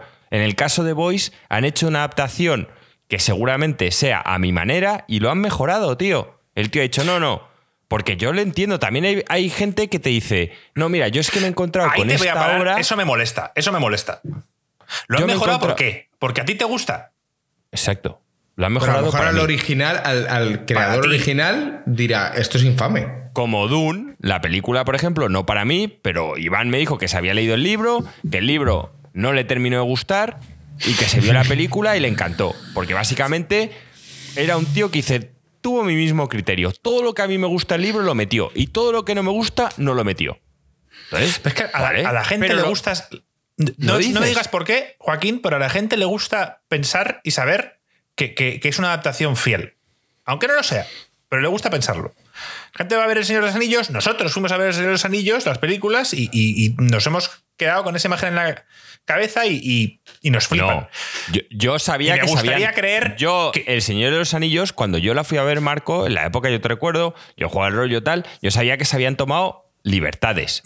Ah, pero era una adaptación notable. Me refiero, la trama principal, la trama principal, los personajes principales eran los personajes principales, pero personajes secundarios y tramas secundarias habían cambiado. Como que el final no es el mismo a mí me contaron, aquí en el chat podrán decirlo. A ver, puedo spoilear el Señor de los Anillos, ¿no? O sea, estamos en este punto. Que el anillo se lo queda a Sauron. A, mí me contaron que Sauron, que, que los hobbits llegan a la comarca y Saruman está allí liándola, convenciendo a los hobbits, está todo ardiendo. O sea, a mí me contaron que eso ocurría. Sí, en, en los libros. Pero sí, y aquí le vencen antes, porque si no ya no tenían hueco para cortarlo. Pero la trama principal es que al final Saruman es derrotado, Gandalf se hace Gandalf el blanco, me refiero, y el anillo se cae. O sea, la trama principal está hecha, los personajes principales están. Lo que has dicho es, antes es, ¿cómo coño se dejan 250 millones de dólares y, hacen una adaptación del Silmarillion sin tener los derechos del Silmarillion? Es como si dicen, vamos a hacer El Señor de los Anillos, pero solo tenemos los derechos del Silmarillion. Y dices, bueno, ¿y entonces cómo vas a hablar de.? Ah, no sé, pues ya, iremos viendo. Es que no, no tiene ningún sentido, Joaquín. Pero vamos. Que sí, que sí, que sé que Tom Bombadil no existe y que tenían que acortar cosas. Pero si para empezar, eh, la del Señor de los Anillos, las productoras lo querían hacer en dos películas. O sea, era una puta locura. Y ya luchó este hombre para que fueran tres y lo consiguió cuando le dijeron, venga, te damos permiso para rodar tres, el tío casi se da con un canto en los dientes. Pero bueno, para mí no, trabajo... Fue, estaba en otro estudio y le querían hacerla, que la hiciera en una y el pavo quería hacerla en tres. Al final fue a otro estudio, a New Line Cinema o como se llamen, y les dijo, voy a hacerla en dos. Y entonces empezó a hablar con el otro tal y le explicó lo de los tres libros y el tío dijo, pues haz tres libros. Y el otro se quedó como, ah, pues esperaba tener que hacerlo en dos, pero me acabas de solventar la papeleta. bueno, pues eso va. Y a mí, a mí me parece, El Señor de los Anillos, me parece que es una adaptación notable. Ya está. O sea, yo lo pondría, Señor de los Anillos, adaptación notable de la obra. Punto. Y entonces, eh, la de Voice es a mi manera, my way. La de Voice, a ver, yo no lo sé porque no he visto el cómic. Por lo que me dice la gente que ha visto el cómic dice que varían bastante. Entonces, pero que siguen personas, o sea, yo la veo un poco a mi manera. Eh, Entonces, las de Nolan de Batman serían infames, según tu criterio. Las es lo que dices, ¿eh? infames eh, porque no tienen nada que ver. O sea, las, tienen, de, las de Nolan de Batman, el problema que tienes es que de Batman hay 7.000 millones de cómics, Marco. Sí, no, no, pero no hay ninguno como, como el de Nolan. Por tanto, es, no hay ninguna adaptación. Venga, perfecto, te lo pongo infame. El tío ha cogido el nombre, el nombre de Batman, que bueno, también ha cogido los personajes, están ahí todos. Lo que pasa es que la trama se la ha inventado. Me parece bien y me encanta la película y lo ha mejorado. Pero si es que no tiene que ser malo, pero ya vas preparado. El, problema de Batman es que no tiene un puto canon. Porque hay 7000 cómics de Batman. Hay uno que hasta Batman es un vampiro. Cuando a Joaquín le gusta, lo han mejorado. Sí, sí, sí, lo que hemos hablado muchas veces. Claro, pero si es que. Si, pero, si luego es una mierda y resulta que el libro no tiene nada que ver. Solo lo veis como que. No, es que si no es estricto a la obra es peor. Que yo no digo que tenga que ser peor. Que a lo mejor este Señor de los Anillos lo podrían haber mejorado. Yo, yo solo digo que avisen. Punto. Que te informen. Que sepas lo que cojones vas a ver. Es que es como si vas a ver Tom Gunn Maverick. De repente no te sale ningún tráiler, todo ahí escondido, llegas y ya no es de aviones Ahora es de bicicletas. y, no, estaba, pero qué cojones? No estaba ahí. No estaba la novia, tío. La, mataron. La pobre novia, tío. De Top Gun. Porque es que no podía salir. O sea, era mamá Noel. Entonces. ¿Tú no sabes eso, gringo? No, tío. En Top Gun 1 Em, está, bueno, pues la novia de, Maverick, se llama Maverick, ¿no? Y bueno, pues 30 años después, o los que sean, el tío han decidido grabar Top Gun Maverick y, claro, cogen a Tom Cruise, que es el protagonista, y, lo lógico es, digan, vamos a coger a la, chica. Pues la chica es, una abuela, o sea, ha envejecido horrible, o sea, es como... Entonces, claro, han dicho, pasando, esta tía ha muerto y cogemos a, a esta tía que le mola jugar, ¿cómo se llama? Eh, Jennifer Connelly a Jennifer Connelly. Sí, la han cogido también, tenía que ser un poquito mayor para con Tom Cruise y tal. Y está, y está bien, pero sí, si no pasa nada, pero es eso. Tú imagínate que vas y, es simplemente que, te sorprende, pero porque no tiene nada. No sé, yo es un tema informativo. No tiene que ser ni mejor ni peor. Es saber lo que vas a ver. Punto y pelota, tío. Vale, vale, yo estoy contigo, Joaquín. Si, toda esta discusión que montamos es por, por, porque siempre hablas de obligar esto tiene que ser así. Y yo digo, joder, es que no puedo obligar a nadie. A ver, Pero a, nivel informativo, estamos todos de acuerdo en que saber más no nos quita. Sí, no, yo no, lo veo mal. Me, parece, Marco, que es como cuando hemos hablado de que vamos a presentar un juego a hacerlo bien, con un orden. Primero decimos el nombre del juego, lo que cuesta, y tal. Y luego ya empezamos a hablar y de lo que es el juego. para que la gente esté informada. ¿De dónde ha salido, por cierto? Y si lo vas a hacer ahora, de ahora en adelante en todos los juegos, porque se va a hacer largo el podcast de la hostia. No, es simplemente ser un poco más profesionales y cuando hablamos de algo, mm, meter en contexto a la gente. Es decir, este juego es de tal, tiene este precio, están en estas plataformas, y etcétera. Simplemente es, es una especie de, de resumen de, de esquema y ya está, pero para seguir, para tener un orden. Claro, porque yo, si no, a veces empezamos a hablar de Mario Rabbit, a lo mejor entrar y dice, bueno, ¿qué coño es el Mario Rabbit? Infame, decir, me parece. El Mario Rabbit es un juego de Nintendo que vale 60 euros y es un juego de estrategia. La gracia y a partir de, ahí empezamos a hablar. Es estar fuera del contexto en algunas ocasiones, tío. Sí, pero para eso viene todo lo después. Pero el tío ya sabe dónde se está metiendo. A veces tú como, tú como host debes, debes notarlo. Por ejemplo, todo este tema te chirría que esté aquí y no en off topic. Totalmente. O sea, esto es eh, totalmente. Eh, pues como, como host pudieras haberlo prohibido. Dice, no, no se habla ahora, se habla después. Y Joaquín y yo nos callamos, tío. Tú aquí mandas, gringo. Ya, tío, pero como dicen por el chat, eh, gringo, se te ve cansado. Es que ha sido un puente muy largo, tío. Y no tengo energías para luchar esto. Pero de vez en cuando me viene el refilón de decir esto, no estoy muy a favor de ello, pero oye, ya lo lucharé en otro momento. Mira, gringo, The Witcher, el videojuego. El videojuego podrá ser una adaptación que no lo sé porque no me he leído los libros, no sé si es una adaptación notable o a mi manera de los libros. Me da más a mí que es a mi manera. Es infame. No, no creo que tanto. Es que me encanta, tío, porque lo exige. Tiene el concepto general del mundo, los monstruos, tiene los personajes, pero los personajes no están donde deben, ni son como deberían tal, ni, ni unos. Quiero decir, tiene el concepto general, como Batman. Pues que Batman es Batman, que, que es un millonario, que la novia es no sé quién. O sea, concepto general, pero luego es una historia inventada dentro pues del mundo de Witcher. Pues infame. Si la gente que ha leído los libros tal, pues es una adaptación infame. Pero luego puede eso tengo yo infame no se debería llamar infame porque sé que tiene una, una connotación negativa. deberíamos buscar otro nombre a, la cuarta forma. Pero bueno, ya es tu labor. En cuanto impongamos las cosas, ves, tío. Es que, Quizás debería ser tres, tres y no cuatro, Joaquín. My Way es la, es la última. ¿Y la primera cuál es? Fidedigna. La, primera es estricta. Estricta, que es lo haces igual. ¿Y la segunda? Es que igual nunca va a ser igual. Porque, porque el cine requiere una serie de cosas que, los libros. ¿Qué decir, Joaquín? Al final. Gringo, me estoy viendo la del vigilante ahora, que me dijiste tú que estaba bien. Netflix. Pone basado en hechos reales. Entonces, según la escala de Joaquín, pues debería eh, ser estricta, Joaquín, en plan que yo he visto una escena de una tía bañándose en la piscina, hablando con un chaval y dando su morreo, y, eso, como no pasa, pues eh, no, ya, ya no es estricta. Digo yo, joder, pero es que eh, eh, una historia contada en, una pantalla tiene pues que, tienes que. todo sería notable. Imposible de que pues algo fuera fidedigno.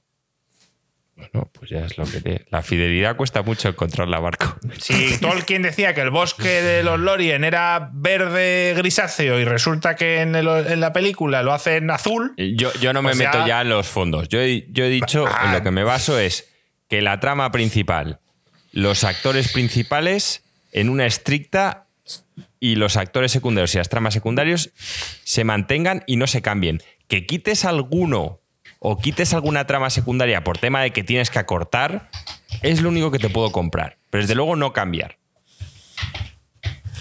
El gringo dicen que te pareces al mentalista por aquí.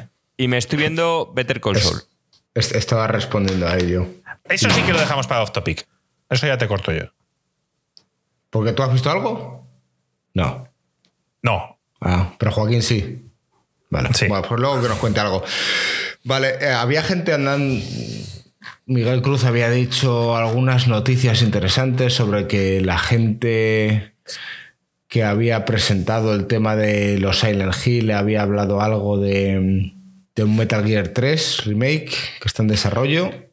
Son rumores. Son rumores. Bueno, deberíamos hablar del nivel este que se ha pirado rápidamente. Pues sí, eso, también, es, el de Twitter, ¿no? no hacéis más que poner noticias de este tío. A ver, es que este tío, yo empecé a ver que Frost no paraba de poner noticias de este pavo y dije, voy a ver quién es este pavo. Me metí y el tío básicamente te pone todo, todas las noticias importantes te las pone al momento en Twitter. Entonces yo ya puse seguir y avisarme de todos los tweets. Es un coñazo porque tuitea bastante, pero al final era la forma más rápida de estar informado. Y, nada, pues de esto nos hemos enterado que el tío de repente ha dicho que, se pire. Que, se A ver, parece ser, no, parece ser que el tío montó un Patreon porque dijo, oye, esto requiere un curro y esto requiere algo, ¿sabes? Requiere un esfuerzo y, oye, pues quiero verlo remunerado. Y hizo un Patreon con la ilusión de que la gente le apoyara y no le apoyó ni Dios. O sea, que la gente quiere muy bien estar informada y quiere sus noticias y todo lo que quieras, pero no hay que pagar ni un duro por él. Pues nada nuevo bajo el sol, tío. Claro, entonces el tío, entre eso y lo de que Elon Musk compra Twitter y todo el rollo y no sé qué cambios van a haber, pues el tío ha decidido salirse. Según Guybrush tenía mil Patreons. Bueno, no sé qué precio son mil Patreons, no sé a qué precio lo ponía, pero mil Patreons son bastantes. No es para ser millonario, pero sí que es para tener un salario decente. Muy decente. Y entonces, ¿qué ha hecho? Una huelga de silencio y ha dicho, no voy a publicar una puta mierda más. No, no, se ha pirado, se ha pirado. Ha puesto su cuenta privada porque dice que no lo ha borrado para que no haya otros que se creen el, nombre y pongan la foto y se hagan pasar por él, que la va a dejar en privada la cuenta, pero que ya no va a cubrir videojuegos ni va a hacer nada. En un mes vuelve. ¿Tú crees? ¿Tú crees que es en plan, no sé, da la sensación de que no, pero vamos, es un mensaje, no, no, no le conozco, o sea que no te puedo decir cómo es. Es que, es una putada. Es muy difícil, tío Tío, yo no digo que deis pasta a Insercoin, por ponerte un ejemplo. Nosotros al final esto lo hacemos y, oye, si ganamos pasta con esto, mejor, pero no es algo que, necesitemos. Pero al final, yo, por ejemplo, siempre hablo de ellos, de Sifted, que son unos tíos que a mí me gustan, tienen un podcast que me flipa y yo pago por, por escucharlo todas las semanas. Yo les apoyo. Joaquín no, Joaquín decide esperar una semana y escucharlo, digamos, en diferido. A mí, entre que me gustan mucho sus opiniones. Siempre. Ya, bueno, yo sí. Pero vamos, que yo les doy el dinero encantado, porque me proporcionan horas de entretenimiento y además me informan de casi todo lo que pasa en el mundo de los videojuegos. Joder, y eso hay que pagarlo. Si lo que queremos es todo gratis, la otra forma es que nos metan anuncios. Si estos tíos hicieran el mismo podcast y te meten, como Telecinco, entre el topic y topic, seis minutos de anuncios obligatorios, pues seguramente también ganarían pasta con ello, pero yo no estoy dispuesto. Ahora, eso sí, claro, no puedo pagar a todas las personas que me gusten, tendré que elegir. Y diré, bueno, pues de todos los con los que puedo hacer un Patreon y darles pasta, me quedo con Sifted. Y me caen bien, se esfuerzan, son pequeños y yo decido pagarles esos cinco pavos. Ya está. Bueno, pues haces bien.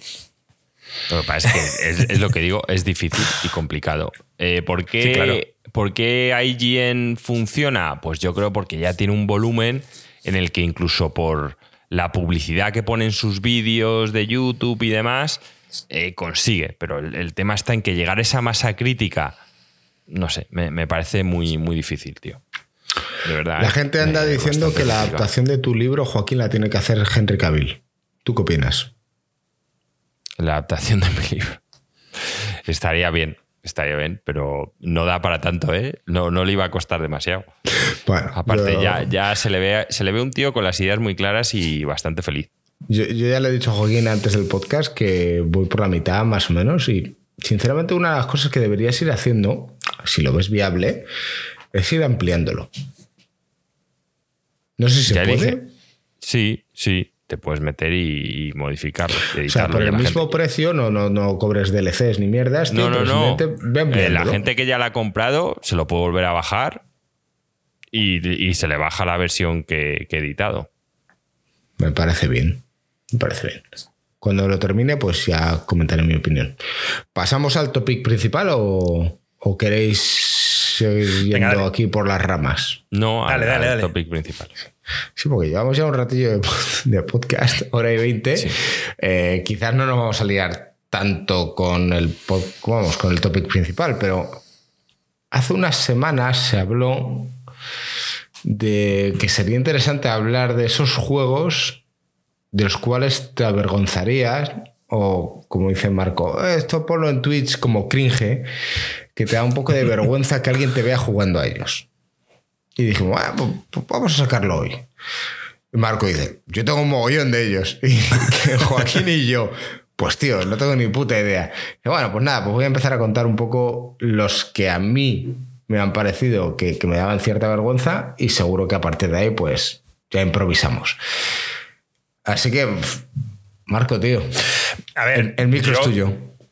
A ver, esto ya es de, en cada casa sería diferente cada situación. Al final, si tú tienes tu cuarto con tu tele eh, y nadie entra y demás, pues nunca vas a vivir estos momentos. Por muy fricada que sea, por muy friki que sea el juego, pues si tus padres no entran en tu cuarto, o no tienes hermanos, o tus colegas no van de mayores a tomar copas a tu casa, y por tanto vives ahí. O sea, tu casa es un sitio donde es privado, donde nadie entra en tu casa, en tu cuarto, pues al final no te va a pasar. Mi caso es diferente. Mi caso, yo tenía una sala donde, donde allí jugaba y donde no solo o sea, donde podían entrar mis hermanas, mis padres, y más adelante mi casa se convirtió en la casa de, copas, o sea, donde vosotros y más gente veníais a mi casa y bueno, pues veíais, o sea, veíais eh, los juegos que me había comprado, veíais los, los periféricos, veíais todo.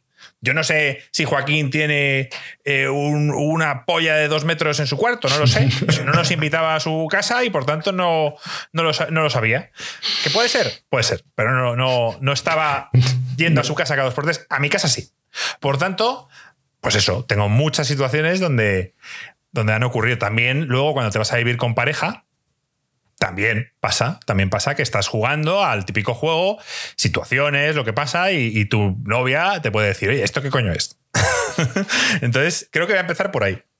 Eh, ¿Alguna escena de em, sexo en algún videojuego? No, yo, yo esto ya os lo he contado a vosotros, pero lo voy a contar aquí en el podcast. Yo, yo con mi expareja, no es con Lore, em, yo me fui a vivir con ella y, fue una época, nada más irme a vivir con ella, salió el GTA V. Ah, pues estoy, estoy estoy jugando, ella, ella curraba también por las tardes. Entonces yo a las, esto de las 6, 7 de la tarde, yo me estaba ya echando mis vicios, ella llega de currar y la situación que me ve a mí es, eh, estoy en el GTA V, en el strip club y me está haciendo la típica tía el baile que le está soltando los billetes y tal. Y, y tú tirando billetes, ahí, dame más. y yo tirando los billetes. Y hace, ¿qué coño es esto? ¿Qué, mierda es esto? Y yo, ah, eh, nada, este es el GTA V. ¿Y esto es lo que tú jugas? ¿Esto es el GTA V? Y digo, sí, sí. Joder, ¿esto qué coño es? Aquí la pavan pelotas, tal cual. Mi, novia, mi exnovia no era celosa, pero ya te digo yo que más de alguna o alguno la lía. Ah, ¿Esto qué coño es? Esto es porno, tal cual, no sé qué, no sé cuántos. Entonces, ese es el tipo de situación gringo que, te, se puede dar y que puede haber un momento cringe o cringe. Ya. No sé cómo se dice en español, en spanglish. No sé, aquí somos todos bilingües, como han dicho antes, tío. Eh, diría cringe. Em, qué grande, tío. Hubieses preferido que te hubiese pillado ahí viendo algo de porno, ¿sabes? Y, ya para, para extrapolar a, más GTAs, al final el GTA em, yo la época que salió el primero, ¿qué años teníamos? ¿13, 14, 15? No recuerdo. Seguro que hay mucha gente que está escuchando este podcast que tuvo momentos, tío. Podéis poner en los comentarios las historias en el que eh, juegos de estos raros de, con violencia, prostitutas y demás, tío. Estoy convencido que los padres en algún momento dijeron: ¿Qué coño es esto? O sea, si, si GTA se hizo tan famoso porque los padres empezaron a escuchar y a ver que, que, podías contratar prostitutas, que podías hacer muchas cosas, atropellar gente, como en la época del Carmageddon, y todas estas cosas hicieron que, que los padres se quejaran. Así que estoy convencido, tío, que aquí más de uno que también la ha pasado. Dejadlo en los comentarios. Sí, sí, porque me gusta y seguro que ahí cuentan historias bastante divertidas, tío. Por ir a otro, este lo habéis vivido también conmigo, el Rock Banda voy, a poner un poco de, contexto. Eh, mi padre eh, odia los videojuegos. Los odia y, no los entiende, que es aún peor. O sea, él no lo entiende. Él, considera que esto es para niños y que esto es, bueno, pues, o sea, que es una pérdida de tiempo. Entonces, eh, me lleva viendo toda la vida jugar, gastar mi dinero, mi tiempo. Y además, ya le parecía hasta raro, porque muchas veces nos veía jugando a juegos, al FIFA, tal cual, en vez de estar por ahí, ya con 20, 22, 23, estábamos en casa todos viciados y mi padre decía, este, estos niños son muy raros, estos tíos aquí jugando a las 3 de la mañana, todos rabos aquí, tal, no, yo no lo entiendo, en vez de estar por ahí, ¿sabes? Ligando, sí, sí. Exacto, entonces ya todo eso le chocaba. Siempre la maquinita, no sé qué, tal. Pero claro, ya un día él llega, él llega a casa, abre la puerta y me ve a mí con la guitarra de plástico. Al señor Vance con la batería así. A no sé quién con la otra guitarra, porque encima me compré dos. Y a alguien con el micro, creo que era Joaquín. Con un micro. con el micro. Y, nos ve ahí con, con, 20, con 20 muchos años, con la guitarrita, la batería, no sé qué. Y ya es que cerró la puerta directamente y dijo: Yo, esto ya no tiene, esto ya no tiene remedio. y ahí, claro, pues, pues Hostia, le tengo que preguntar esto a tu padre, tío. Y sería increíble hacerle una entrevista a esto a tu padre. Sí, claro, estaría... y, el, momento del policía, Marco, también ese. el, que, el, que, entró tu padre con el policía.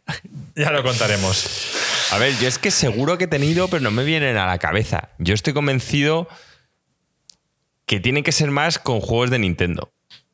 Típico ya tener una edad y que estás jugando a lo mejor algún Mario tal y de repente entran tus padres, ven el monigote y te dice, niño, todo el día con la maquinita tal cual. Dice, no es un poco mayor para eso, pero el videojuego en sí no me acuerdo. No me acuerdo. Sí, o sea, yo, los Marios, por ejemplo, cualquier juego de Mario, cualquier juego de Nintendo, pues yo, yo los jugaba en mi casa con, con 30 años, con 20 y muchos, los jugaba. Recuerdo el Mario Sunshine, que era, que muy colorido y demás. Y, y entrar mi hermana y decir, este chaval tiene un problema. entrar y de repente verme jugando con la princesa, con no sé qué, a Luigi's Mansion, a todo este tipo de juegos y decir, este, este niño tiene un problema. No, es una. O sea, tenéis que entender que, nosotros venimos de una generación donde jugar videojuegos era raro. O, al menos no era mainstream como es ahora.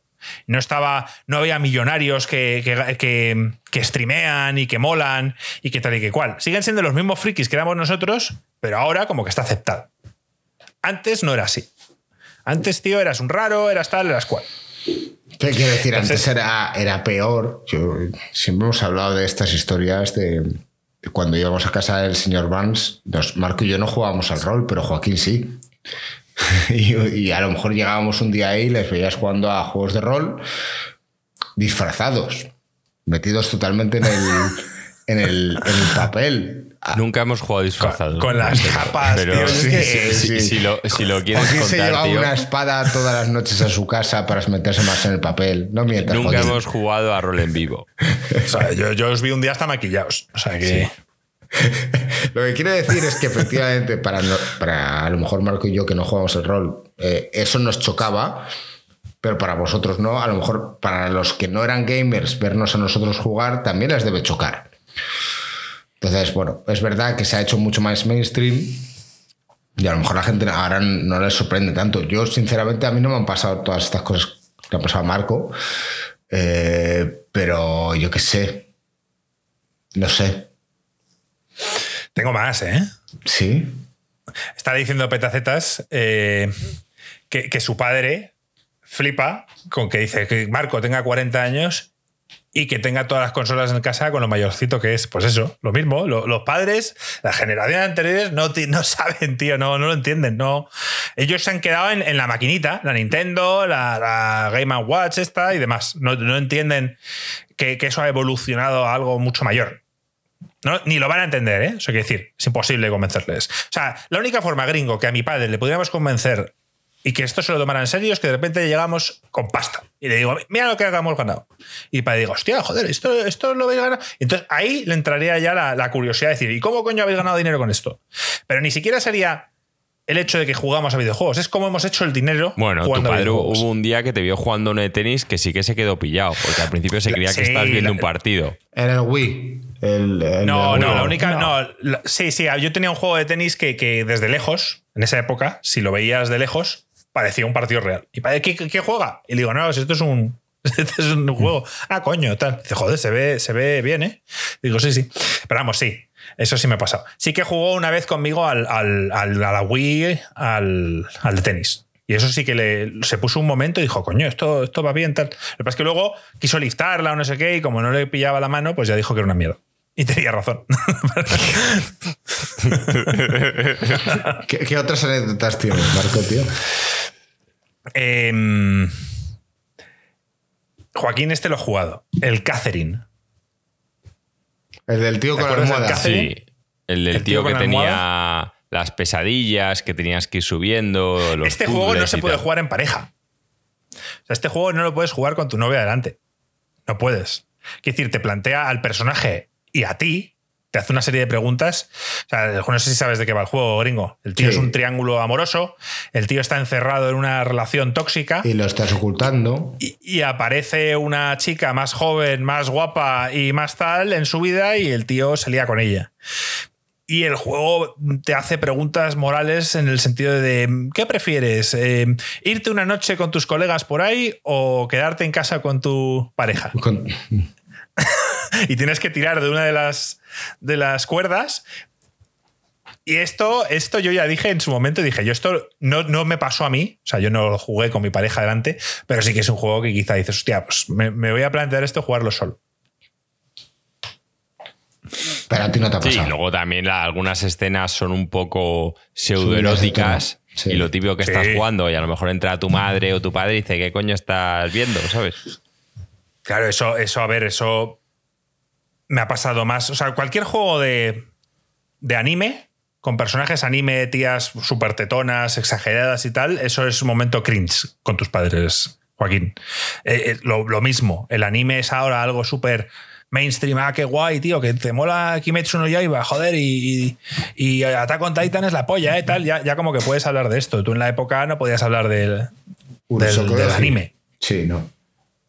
No, de, Dragon Ball y tal, pero poco más. O sea, de Dragon Ball hablabas con tus colegas, no, con, no era mainstream. No, claro, no, hablabas con tus colegas. Pero me refiero que ya ha llegado una edad así que tus padres te iban diciendo como, oye, ¿aún te sigue gustando lo de los dibujitos y tal? ¿Cuál? Otro juego o saga, en este caso, que, puede haber momentos complicados con tu pareja, colegas, si, si no, si están fuera de contexto del juego, es la saga Yakuza, Joaquín. Bueno, es que la saga Yakuza, hasta a mí, eso puede entrar yo jugando a este tío y, de repente ves que entra un pavo y hay en una habitación siete tíos con pañales, en plan chupando un biberón. Es un poco surrealista, tío. Claro, es que eh, eh, las misiones secundarias gringo del Yakuza son súper locas. Como lo son los japoneses en realidad. Sí. Eh, entonces, las misiones secundarias muchas veces es encuentra al ladrón de bragas. O entras, como dice Joaquín, en una sala donde hay una especie de clan o de mierda, donde hay tíos adultos de más de 50 años, en, todos en pañales, chupando biberones, y es como, ¿qué cojones? Hay muchísimas escenas de esas que yo no te recomiendo jugar con nadie delante. Tú estás jugando a este juego que yo te recomiendo y entra tu novia y ve todo esto y, te se va a pensar algo raro. Va a decir, este, este tiene un problema. Sí, sí, claro. Porque no estás en el contexto del juego. Ya, ya, sí. Y la saga Judgment igual, sí, claro, Miguel. Tanto la saga Yakuza como la Judgment. Todas las misiones secundarias son súper alocadas, mientras que la, la trama principal es muy seria. De eso va un poco estos juegos. ¿Y qué más me he apuntado yo? A ver.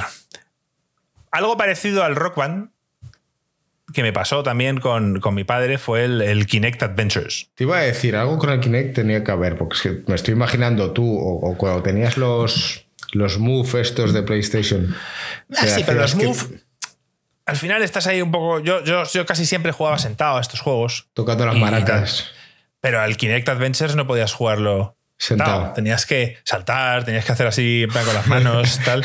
Y te juro, desde lejos. Es que, a ver, desde, desde la sala donde yo jugaba, yo vivía en un chalet. mi padre lo veía, veía la sala, digamos. Y entonces me veía a mí, eh, pues yo qué sé, estaba jugando al Kinect Adventures. He de decir que el Kinect Adventures lo jugué solo una vez, solo, porque es un juego para jugar con tus colegas, tal cual. Pero la vez que lo jugué sí que le vi mirándome de lejos y lo mismo, tío. Este piensa que, yo de verdad tengo un problema, un retraso o algo. El niño este ya, ya no, ya no es que esté sentado ahí jugando a la, maquinita, es que le veo bailar. ¿Qué coño está haciendo? A ver si el niño está delgazo de una vez. sí, sí, sí. Eh, bueno, luego están las inventadas, al igual lo del Wii Fit, ¿no, Joaquín? el Wii eso siempre pasa en la historia, tío. Todos sabemos, el momento más duro de Marco, cuando se compró el Smash Bros., es la ampliación que sacaron como enemigo al entrenador del Wii Fit, tío. Ya le tenía manía con el juego para encima verle en Smash Bros, tío. Ya está, Joaquín, tío. yo me compré el Wii Fit y tú te disfrazabas con tus colegas, tío. Bueno, pues nada. Yo eh, dice, yo tenía el Wi-Fi.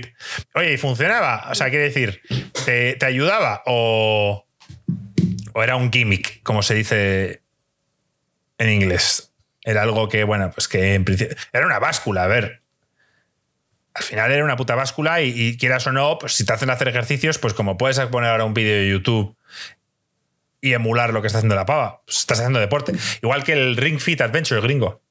Pero ese ya eh, lo compré estando con Lore en la pandemia y, Lore, por suerte. Tenemos pruebas visuales de que lo, fui yo. el Rick Fit Adventure, sí. Buen juego. Es que no me gusta el tono, tío. Me ponía de mala hostia cómo hablaban los personajes. Un poco como el Mario Rabbits. Las voces que ponen en español me irritan. Sí. Como alegres. Otro juego bastante cringe que además eh, en breves voy a poder, si, si acaso, ampliar un poco más este topic es el Bayonetta. Bayonetta, personaje muy raro, muy sexual. Eh, hay unas escenas ahí un poco extrañas y, el Bayonetta 3 lo, tengo. Me ha llegado, no he querido ni abrirlo hasta que juegue al Mario Rabbits, pero quiero realmente saber qué opinará Lore del Bayonetta 3 cuando me vea jugar. Con la tía y los modelitos. Correcto. Estaba pensando en el momento del Final Fantasy VII Remake, en el que Cloud se, viste de chica y imagínate que aparece alguien ahí. Claro, es que, piensa tú en escenas de esas, tío. Hay sí, el baile, sobre todo el baile. Cuando está haciendo el baile, también ese raro, tío, es, un poco... Pero es que sí, los japos tienen muchos momentos tensos. Pero sí, el, No, yo te digo que entre mi pareja eso, ya de por sí odiar los videojuegos se me ocurre, de vosotros no lo habéis jugado, pero Kingdom Hearts, creo que es el, el 1. Si no me lo confirmarán en los comentarios. Eh, eh, el mundo de la sirenita eh, es todo gira en torno a un baile. Una especie de Just Dance que tienes que seguir las flechas y que están los monigotes bailando y tal y cual. Eso es un cringe de la hostia. O sea, yo me acuerdo, yo creo que en esa época sí que estaba preocupado de que alguien entrara. no es lo que parece, no es lo que parece. Yo con el Kingdom Hearts 1 debía tener. No sé si. Es que me suena que era el 2. No sé por qué ahora creo que, era el 2. Pero vamos, debía tener veintipocos años y hubiera sido un momento muy cringe, gringo. Si entra ahí mi hermana, tío, y me ve jugando a un juego de baile de la sirenita. Ya ves. Y, piensa que al menos no es como ahora. Imagínate ahora que entrase la tía por detrás, no te dice nada y te empieza a grabar, ¿sabes? Si te hace ahí una historia en Instagram o algo, tío, te hunde la vida. La, otra, la otra vertiente es, la, otra vertiente es la, violencia. Para mí la violencia nunca me ha dado vergüenza. Quiero decir, por muy violento que un juego sea, pues tu madre o tu padre o puede decir, ¿qué coño es eso? O sea, qué locura, qué tal, pero no me resultaba. Somos la generación de, de, Robocop, tío. Somos la generación Cobra Kai. Nosotros, la violencia, tío, daba igual. Sí, supuestamente el Doom podía asustar más cuando era más joven. A lo mejor el Duke Nukem, que era cuando de repente te sacaban las tías así y tal, y dices, eh". Sí. A mí, a mí, mi madre me. Yo esto lo he contado, yo creo. Mi madre basaba mis compras videojuegiles en los nombres. Yo había ciertos juegos que tenía prohibidos. ¿Y por qué? Porque el nombre se llamaba Killer Instinct. Ni de coña, no te lo compro. Mortal Kombat, no te lo voy a comprar. Street Fighter, sí, ese sí me lo compro. Yo, menos mal, me Mortal Kombat. Tu madre tenía más gusto en los videojuegos que tú, tío. Por lo menos te compraba los buenos. Te, libró de una bazofia de juegos. El no, bueno, era bueno, ah, tío. Bueno, eh, a ver, si, si, tienes que elegir entre esos tres, yo creo que Street Fighter era el mejor con, con sí, diferencia. Puede ser, puede ser. Y, luego al final acabé comprándome el Mortal Kombat 1 en Super Nintendo, que solo era sudor en vez de sangre, tío, que era un drama. Y me acuerdo de ir a casa del señor Barnes que lo tenía la Mega Drive. La única vez que me dio envidia la Mega Drive y ver el Mortal Kombat con toda la sangre y todo el gore. Y eso molaba mucho. Pero es, pero es otro de los juegos que, puedes tener problemas si los juegas con Auri. Ya. Te me refiero, que te pueden incluso quitar el juego. ¿Para qué mierda es esto? Yo no te he comprado esto.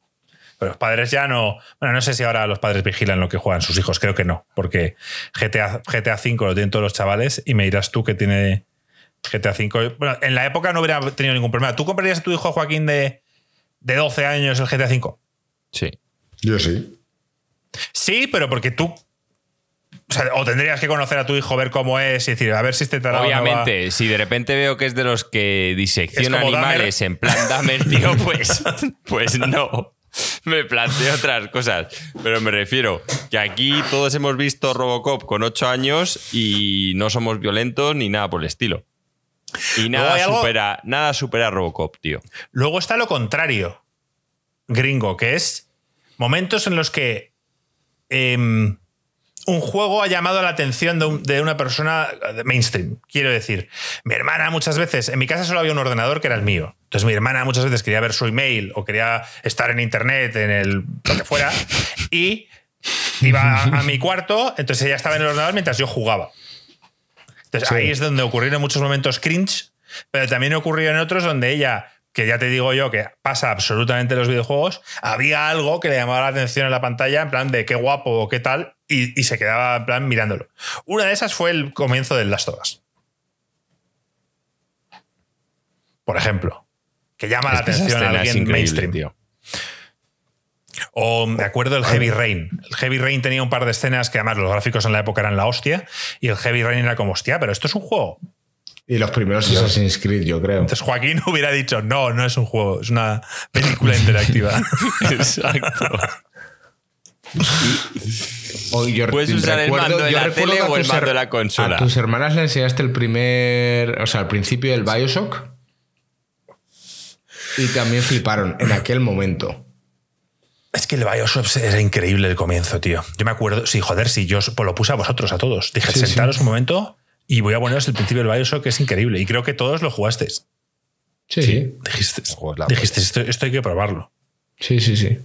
Es de los mejores comienzos que hay, junto al de Last of Us, que también es increíble. Y también dice Petacetas que hay que tener cuidado con las gafas de realidad virtual. Y eso es doble peligro, tío.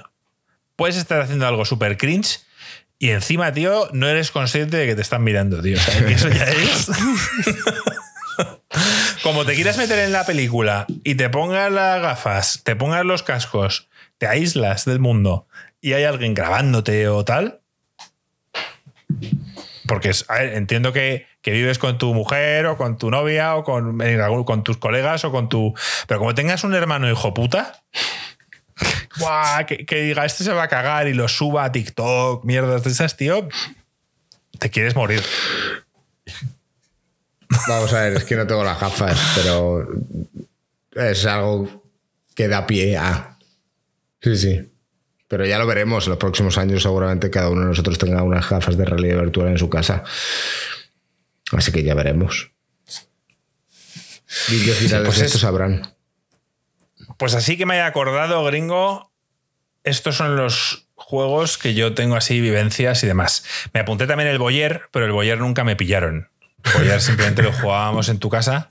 Era una aventura gráfica donde la, gracia era era realmente el juego estaba chulo, era descubrir un asesinato, pero claro, era como semi-erótico y entonces había escenas donde se estaban dos liando y tú con la cámara desde fuera de la casa. Muy como el vigilante ahora, gringo, como la serie. Tenías que buscar al asesino, pero de repente veías a la rubia duchándose y te quedabas viendo a la, rubia duchándose mientras mataban aquí a todo Perky, ¿sabes? Claro, que antes la primera vez te quedabas mirando un poco las escenas eróticas, pero luego la gracia del juego era eh, eh, eh, estar en la habitación adecuada en el momento adecuado. Y entonces buscabas pistas y tal. No estaba tan mal el juego, pero sí que entiendo que ese juego en ciertos momentos hubiera sido bastante cringe. Yo, intentando pensar, a, mí no me ha pasado.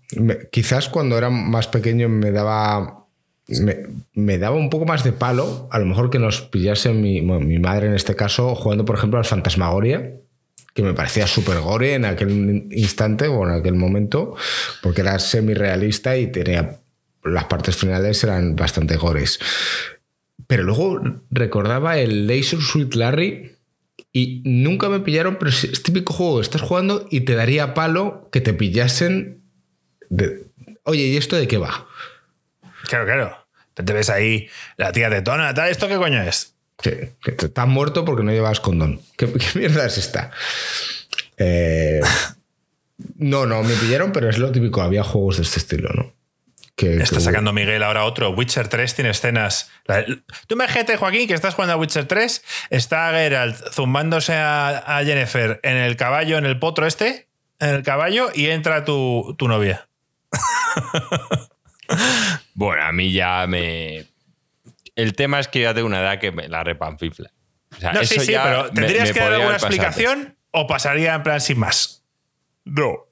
Ya pasaría sin más. A esta edad sí, pero a lo mejor con 20 años la cosa cambia. O te piden tus padres. No, no, no, claro, es diferente. Ah, pero a esta edad ya me refiero. Ya. No, claro. O sea, es que es como si entra y, me estoy haciendo una gallola. me refiero que tu pareja ya mm, me da un poco. ¿Sabes? Que es una sorpresa. Pues, pues tía, no haber entrado de sorpresa en una habitación. O sea, me refiero. es, lo que te podías encontrar, ¿no, Joaquín? Claro, no sé, me refiero pues como los padres que se dedican a buscar en los cajones de los hijos o de las hijas. Pues tío, si luego ves ahí un consolador vibrando, no te asustes. Sí, a Joaquín a lo mejor sería inversa. Si su chica ahora entrase por la puerta y le viese jugando al Mario Rabbits. ¿Qué son estos monigotes de mierda? No, no, porque. Le preocuparía más eso. Ya, exacto, ya, me lo dice. Así que ya es algo que, no, ni lo peleo. Ya. Dice Petacetas, cuidado que a esta edad hay mujeres que no dejan ver a sus novios porno. Bueno, y al revés, entiendo. O sea, que hay de todo, ¿eh? Sí, sí. Sí, sí, vamos a ver. Tóxicos hay en todos lados. Desgraciadamente. Pero bueno, esa ha sido mi lista que, actualizaré si me acuerdo de cosas y si tengo situaciones nuevas. A con Petacetas es más difícil porque al final ella también es un poco friki y estas cosas las medio entiende. Pero. Pero. Pero te pasará, ya te estoy viendo en unos años con, con el niño antes del podcast le he preguntado, le he preguntado, oye, ¿hay algún juego que tú me hayas visto jugar y tal y que has pensado qué tío más raro, qué tal? Dice, pues no, dice, no. Si te juegas a tantos que la verdad es que dice el del gato. Dice, me pareció raro. Y digo, ¿cuál? El, del Nabo, el de Nintendo Nabo, cuando te pusiste la mierda esa de, de cartón. No, pero dice, lo del gato me pareció raro. Estás jugando con un gato saltando y, que es un detective y no sé qué. Y digo, no sé, este se le ha ido la olla. o sea, ya está en un punto. Pero el Stray es la polla, por cierto. Vale, oye, pues eh, al final has sacado más temas de los que yo pensaba, o sea, más juegos de los que yo pensaba, tío. Sí, claro, tenía varias historias y más de las que no me acuerdo. Pero al final todo se resume en lo mismo. Ya. Joder, pues oye, a la gente que está al otro lado, si tenéis anécdotas de este estilo, también dejarlas en los comentarios porque la semana que viene a lo mejor las leemos y nos echamos unas risas un poco entre todos, ¿no? Sí. Vale, eh, yo no sé si quieres hablar de algo más. Off topic. ¿O quieres hablar off topic del Better Call Saul o a ver de qué quieres hablar? Bueno, antes, antes yo le recomendé a Joaquín una serie de HBO, se llama From, también te la recomiendo a ti, gringo. Y, no quise hablar de ella antes porque dije, joder, ya que Joaquín me ha dicho que se la va a ver, voy a esperar a que, a que la termine para que me dé sus impresiones y podamos aquí hablar un poquito de la serie y si la recomendamos o no. Entonces, Joaquín, tío, From, ¿de qué va? ¿Y te ha, te ha molado o no te ha molado? Sí, la verdad es que me ha gustado mucho. Yo ya de todas formas le dije a Marco, esa es una serie que yo cuando hice mi research Vi, vi las puntuaciones, los comentarios que tenía en IMDB y la única razón por la que no la empecé a ver es porque era género de terror. Pero sí que la, tenía en mi... ¿Ves? Es que es de nuevo por, no sé, yo lo llamaría terror light. ya estamos. Es que es por no poner escalas a una cosa, es como decir, no, la, el plato está salado o tiene sal pero ¿cuánta sal tiene? ¿Has hecho así una vez? ¿Has metido todo el salero? Claro, es que es de terror. Mm, pues sí, puede ser de terror, pero que yo soy una persona bastante miedica y que lo paso mal, me la he visto entera. Y solo. Pues nada, es, tiene los dos primeros capítulos sobre todo que son tensos. Luego ya mm, yo no lo llamaría terror. Sí, lo llamaría más una serie de suspense y misterio. Es que si me apuras, eh, Twin Peaks para mí daba más miedo. a mí me da un miedo Twin Peaks de la hostia. O sea, está calificada como terror. Claro. Claro. El primer capítulo es de terror. ¿Ves? Es lo que te digo, gringo. Por eso es importante la información. Yo es una serie que vi, o sea, que quería ver porque yo hay días que hago eso con videojuegos y con series. Me metí en, IMDB, tenía un 8 con algo. Los comentarios de la gente en plan es la polla, no sé qué, no sé cuánto. Y de repente, terror. Dije, pues no, pues no me la voy a ver. Y ya Marco me dijo, no, tío, de verdad que si pasa los dos primeros capítulos, ya no es de terror, es de misterio. Pues desgraciadamente creo que nos van a hacer un Lost, pero hasta que nos lo hagan, pues la serie pinta muy bien. Yo ya tengo mis, propias teorías de lo que está pasando. Drama, terror, misterio. Esa es la clasificación que tiene. Básicamente ah. es de, de un pueblo en el que la gente de distintas partes de Estados Unidos, obviamente solo puede ser Estados Unidos, el resto del mundo damos igual, puede terminar allí y una vez que entras ya no puede salir. Tiene una, tiene una, carretera que es un loop en el que si vas por un lado vuelves al otro por el pueblo y en el anochecer hay una serie de monstruos, tío. Que, seres. O seres, como lo quieras llamar, que matan a la gente. Entonces la situación es bastante tensa. Es un grupo de personas que no sabe lo que está pasando, que está tratando de sobrevivir contra los monstruos y sobre todo de mantener la cordura mental. Porque ya no es un tema de. ya? La primera temporada, sí. ¿Te recomiendo? Sí, además. Sí. Sí, o sea, gira en torno a una familia que son, digamos, los que llegan de nuevas y empiezan a descubrir cómo funciona todo. Y luego hay varios flashbacks estilo Lost a otros personajes que están en el pueblo y cómo llegaron allí, cómo era su vida antes, y cómo llegan al pueblo. ¿Quiénes eran antes? Muy Lost, gringo. Si es que es muy Lost. Encima el protagonista es Michael, el, negro con el, que tenía un hijo. No me acuerdo ahora del nombre del hijo. Eh, te lo diré. William no. No. La verdad es que está, está muy guapa. La serie se llama From. Sí, se llama From. Y, merece la pena. Yo la verdad la estoy disfrutando. tengo miedo de que no hayan pensado... Eh, ¿Ves? Este es el típico de serie que también necesitaría la información de decir, van a ser tres temporadas. Y tú, ¿qué? Sí, sí, sí. Porque el final lo tenemos. Va a ser tres temporadas. No os vamos a hacer un Lost.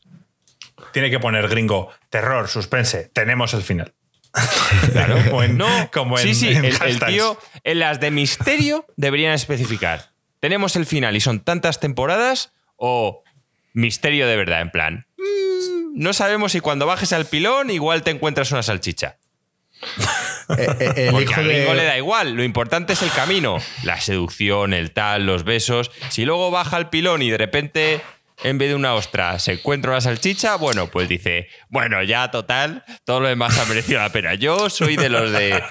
Eh, me importa todo desde el principio hasta el final, ¿sabes? Y cómo acaban las cosas para mí es muy importante. Como siempre, llevándolo todo al extremo, tío.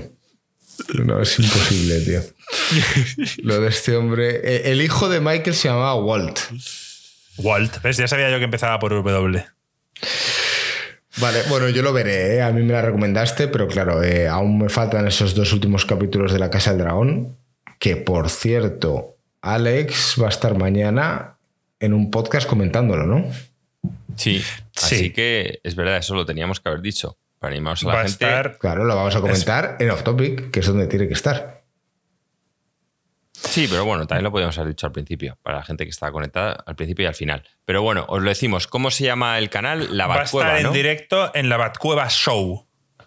Son unos amigos nuestros. Eh, Mayar, que forma parte de nuestro Discord, amablemente nos ha invitado porque van a hablar de la Casa del Dragón y dijo, oye, ¿queréis participar alguno en nuestro, en nuestro podcast? Y dijimos que sí. Eh, y creo que hemos elegido la persona correcta yo a Joaquín no le mando al podcast para que nos lo devuelvan, tío. en plan, eh, gilipollas este tal cual y que digan de todo. Yo, Joaquín, lo siento, pero para la Casa del Dragón no, no te mando a ti. Y creo que el mejor, al final, el que mejor va a hablar y el que más sabe de la Casa del Dragón, tanto de los libros como de la serie, es Alex. Sin duda. Así que eh, mañana estarán a las 8 Posiblemente esto lo estés escuchando en diferido y ya eso se haya pasado, pero em, podréis escucharlos en, Twitch. Mañana, a las 8.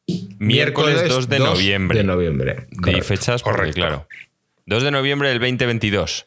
Si estáis oyendo esto en el futuro, pues nada, no tendréis. Y luego ellos, ellos tienen mucha actividad en, en TikTok. Por tanto, eh, tengo que meterme a investigar si es que ellos allí meten una parte del podcast o, hacen un enlace directo que luego podéis acceder al podcast. Lo averiguaré y, la semana que viene, en todo caso, lo, Lo confirmo. Desde aquí mandamos un saludo muy fuerte a nuestro community manager de TikTok, Ruffer, que últimamente está a tope con sus exámenes. Si llegas a escuchar este mensaje, tío, desde aquí te apoyamos a tope. Eh, estaba preocupado porque la cuenta de TikTok no ha crecido como debería.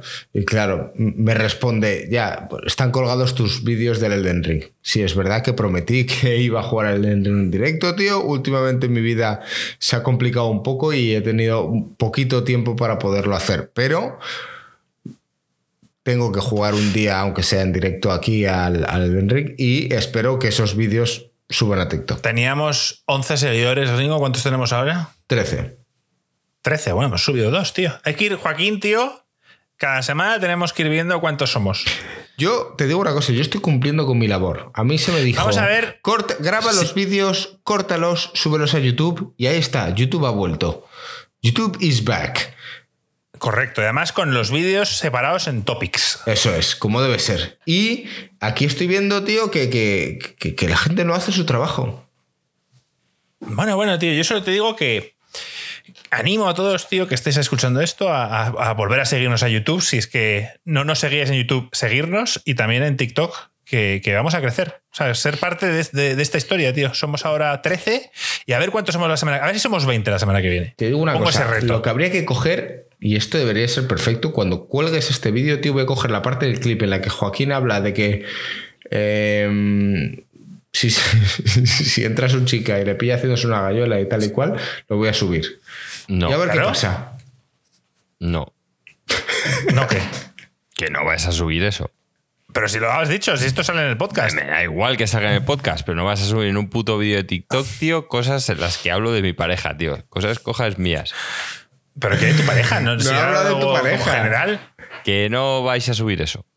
Que no, tío. O sea, que tengo derechos de imagen, eso no se va a subir. Bueno, ya Joaquín, tío, esto es como los libros. Mira una vez apareces aquí, una vez desapareces aquí, estás jodido, ya, ya, todo, ya todo sale. Cosas que podéis sacar. No puedes pues cortar eso no. unas cosas u otras. Es más, esto es como que a lo mejor sí que no lo hago yo, otra persona que lo está viendo coge eh, el clip y lo sube.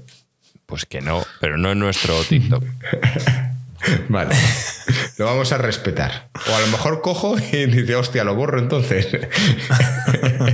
no, eh, o la escala esta de las valoraciones, no sé, habría que ver. Sí, todo lo demás me da igual. Mm. Vale. Ya lo veremos. Siendo sinceros. Joaquín se cabrea Siendo sinceros. No se va a enterar, pero bueno, da igual. Hay que respetar.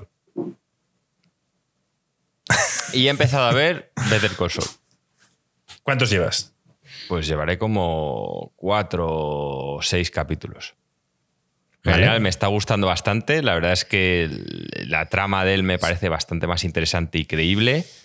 Vale. Lo único que me irrita, obviamente también va de ego. El tío va pecando de ego, que me parece un pavo bastante inteligente y que no conozca sus limitaciones. O sea, al principio todo me parece que lo, lo, está en una situación jodida y tal, pero como que se mete, se le encasquilla una cosa que es un tema personal para él, en el que obviamente no vas a ganar, y empieza a tirar ahí su tiempo, su dinero, deja de, recibir todo por orgullo, es, es, la única parte que no que me choca. Porque, porque el tío es brillante, ¿eh? no por otra cosa. Tendrás que ver que forma parte, forma parte de su personalidad. En todo lo demás me, me está gustando. Bueno, y, sospecho que, me va a gustar más que Breaking Bad. Me alegra oír este, este review. Prematuro, pero me alegra. Eh, ya me dirás si según vas avanzando ves que va de menos a más. Y a ver si poco a poco convencemos a Marco para que se meta a Yo creo que va a ir de menos a más, para empezar, porque en cuanto el tío ya se convierta en el personaje que nosotros conocimos en Breaking Bad, que entiendo que habrá superado su trama esta primera, que no entiendo que es una debilidad para él, pues y la seguirá mucho mejor, porque ya irá sin, sin mierdas, tomando decisiones que me parezcan acordes a su inteligencia. Efectivamente. Vale, pues esperaremos a que esté más avanzado. Guay. Yo sigo teniendo pendiente los dos últimos capítulos de La Casa del Dragón espero verlo pronto y a lo mejor para la semana que viene pues puedo dar pinceladas. Yo te recomiendo, tío, no enzarzarte con Joaquín, tío. Está muy hater. ¿Sí? No, ya no. puedes hablarlo. Yo ya no voy a hablar más de, esta Casa del Dragón, porque además quiero seguir, quiero ver la siguiente temporada y no quiero, igual que Señor los Anillos, igual que tal, ya simplemente he, bajado mi escala. Y aparte han conseguido, tanto Señor los Anillos como, el, como la Casa del Dragón, que disfruten muchísimo más de otras series. O sea, hasta From, que es una serie de misterio sobrenatural, es que más o menos, tío, todo el mundo actúa acorde un poco a lo que haría un ser de, su inteligencia, con sus motivaciones. No sé, me, me, estoy disfrutando mucho más otras series, tío. Gracias a eso. Bueno, pues muy bien, Joaquín, eh, tío. Pues venga. Ya está, eh, cortamos por hoy, ¿no? Sí, venga, vamos a cortar y nos quedamos aquí un poquito charlando. Joaquín, venga, despide el podcast. Bueno, chavales, recordar que el podcast queda más vueltas que los fosquitos. Se despide una semana más para volver la siguiente. ¡Vamos!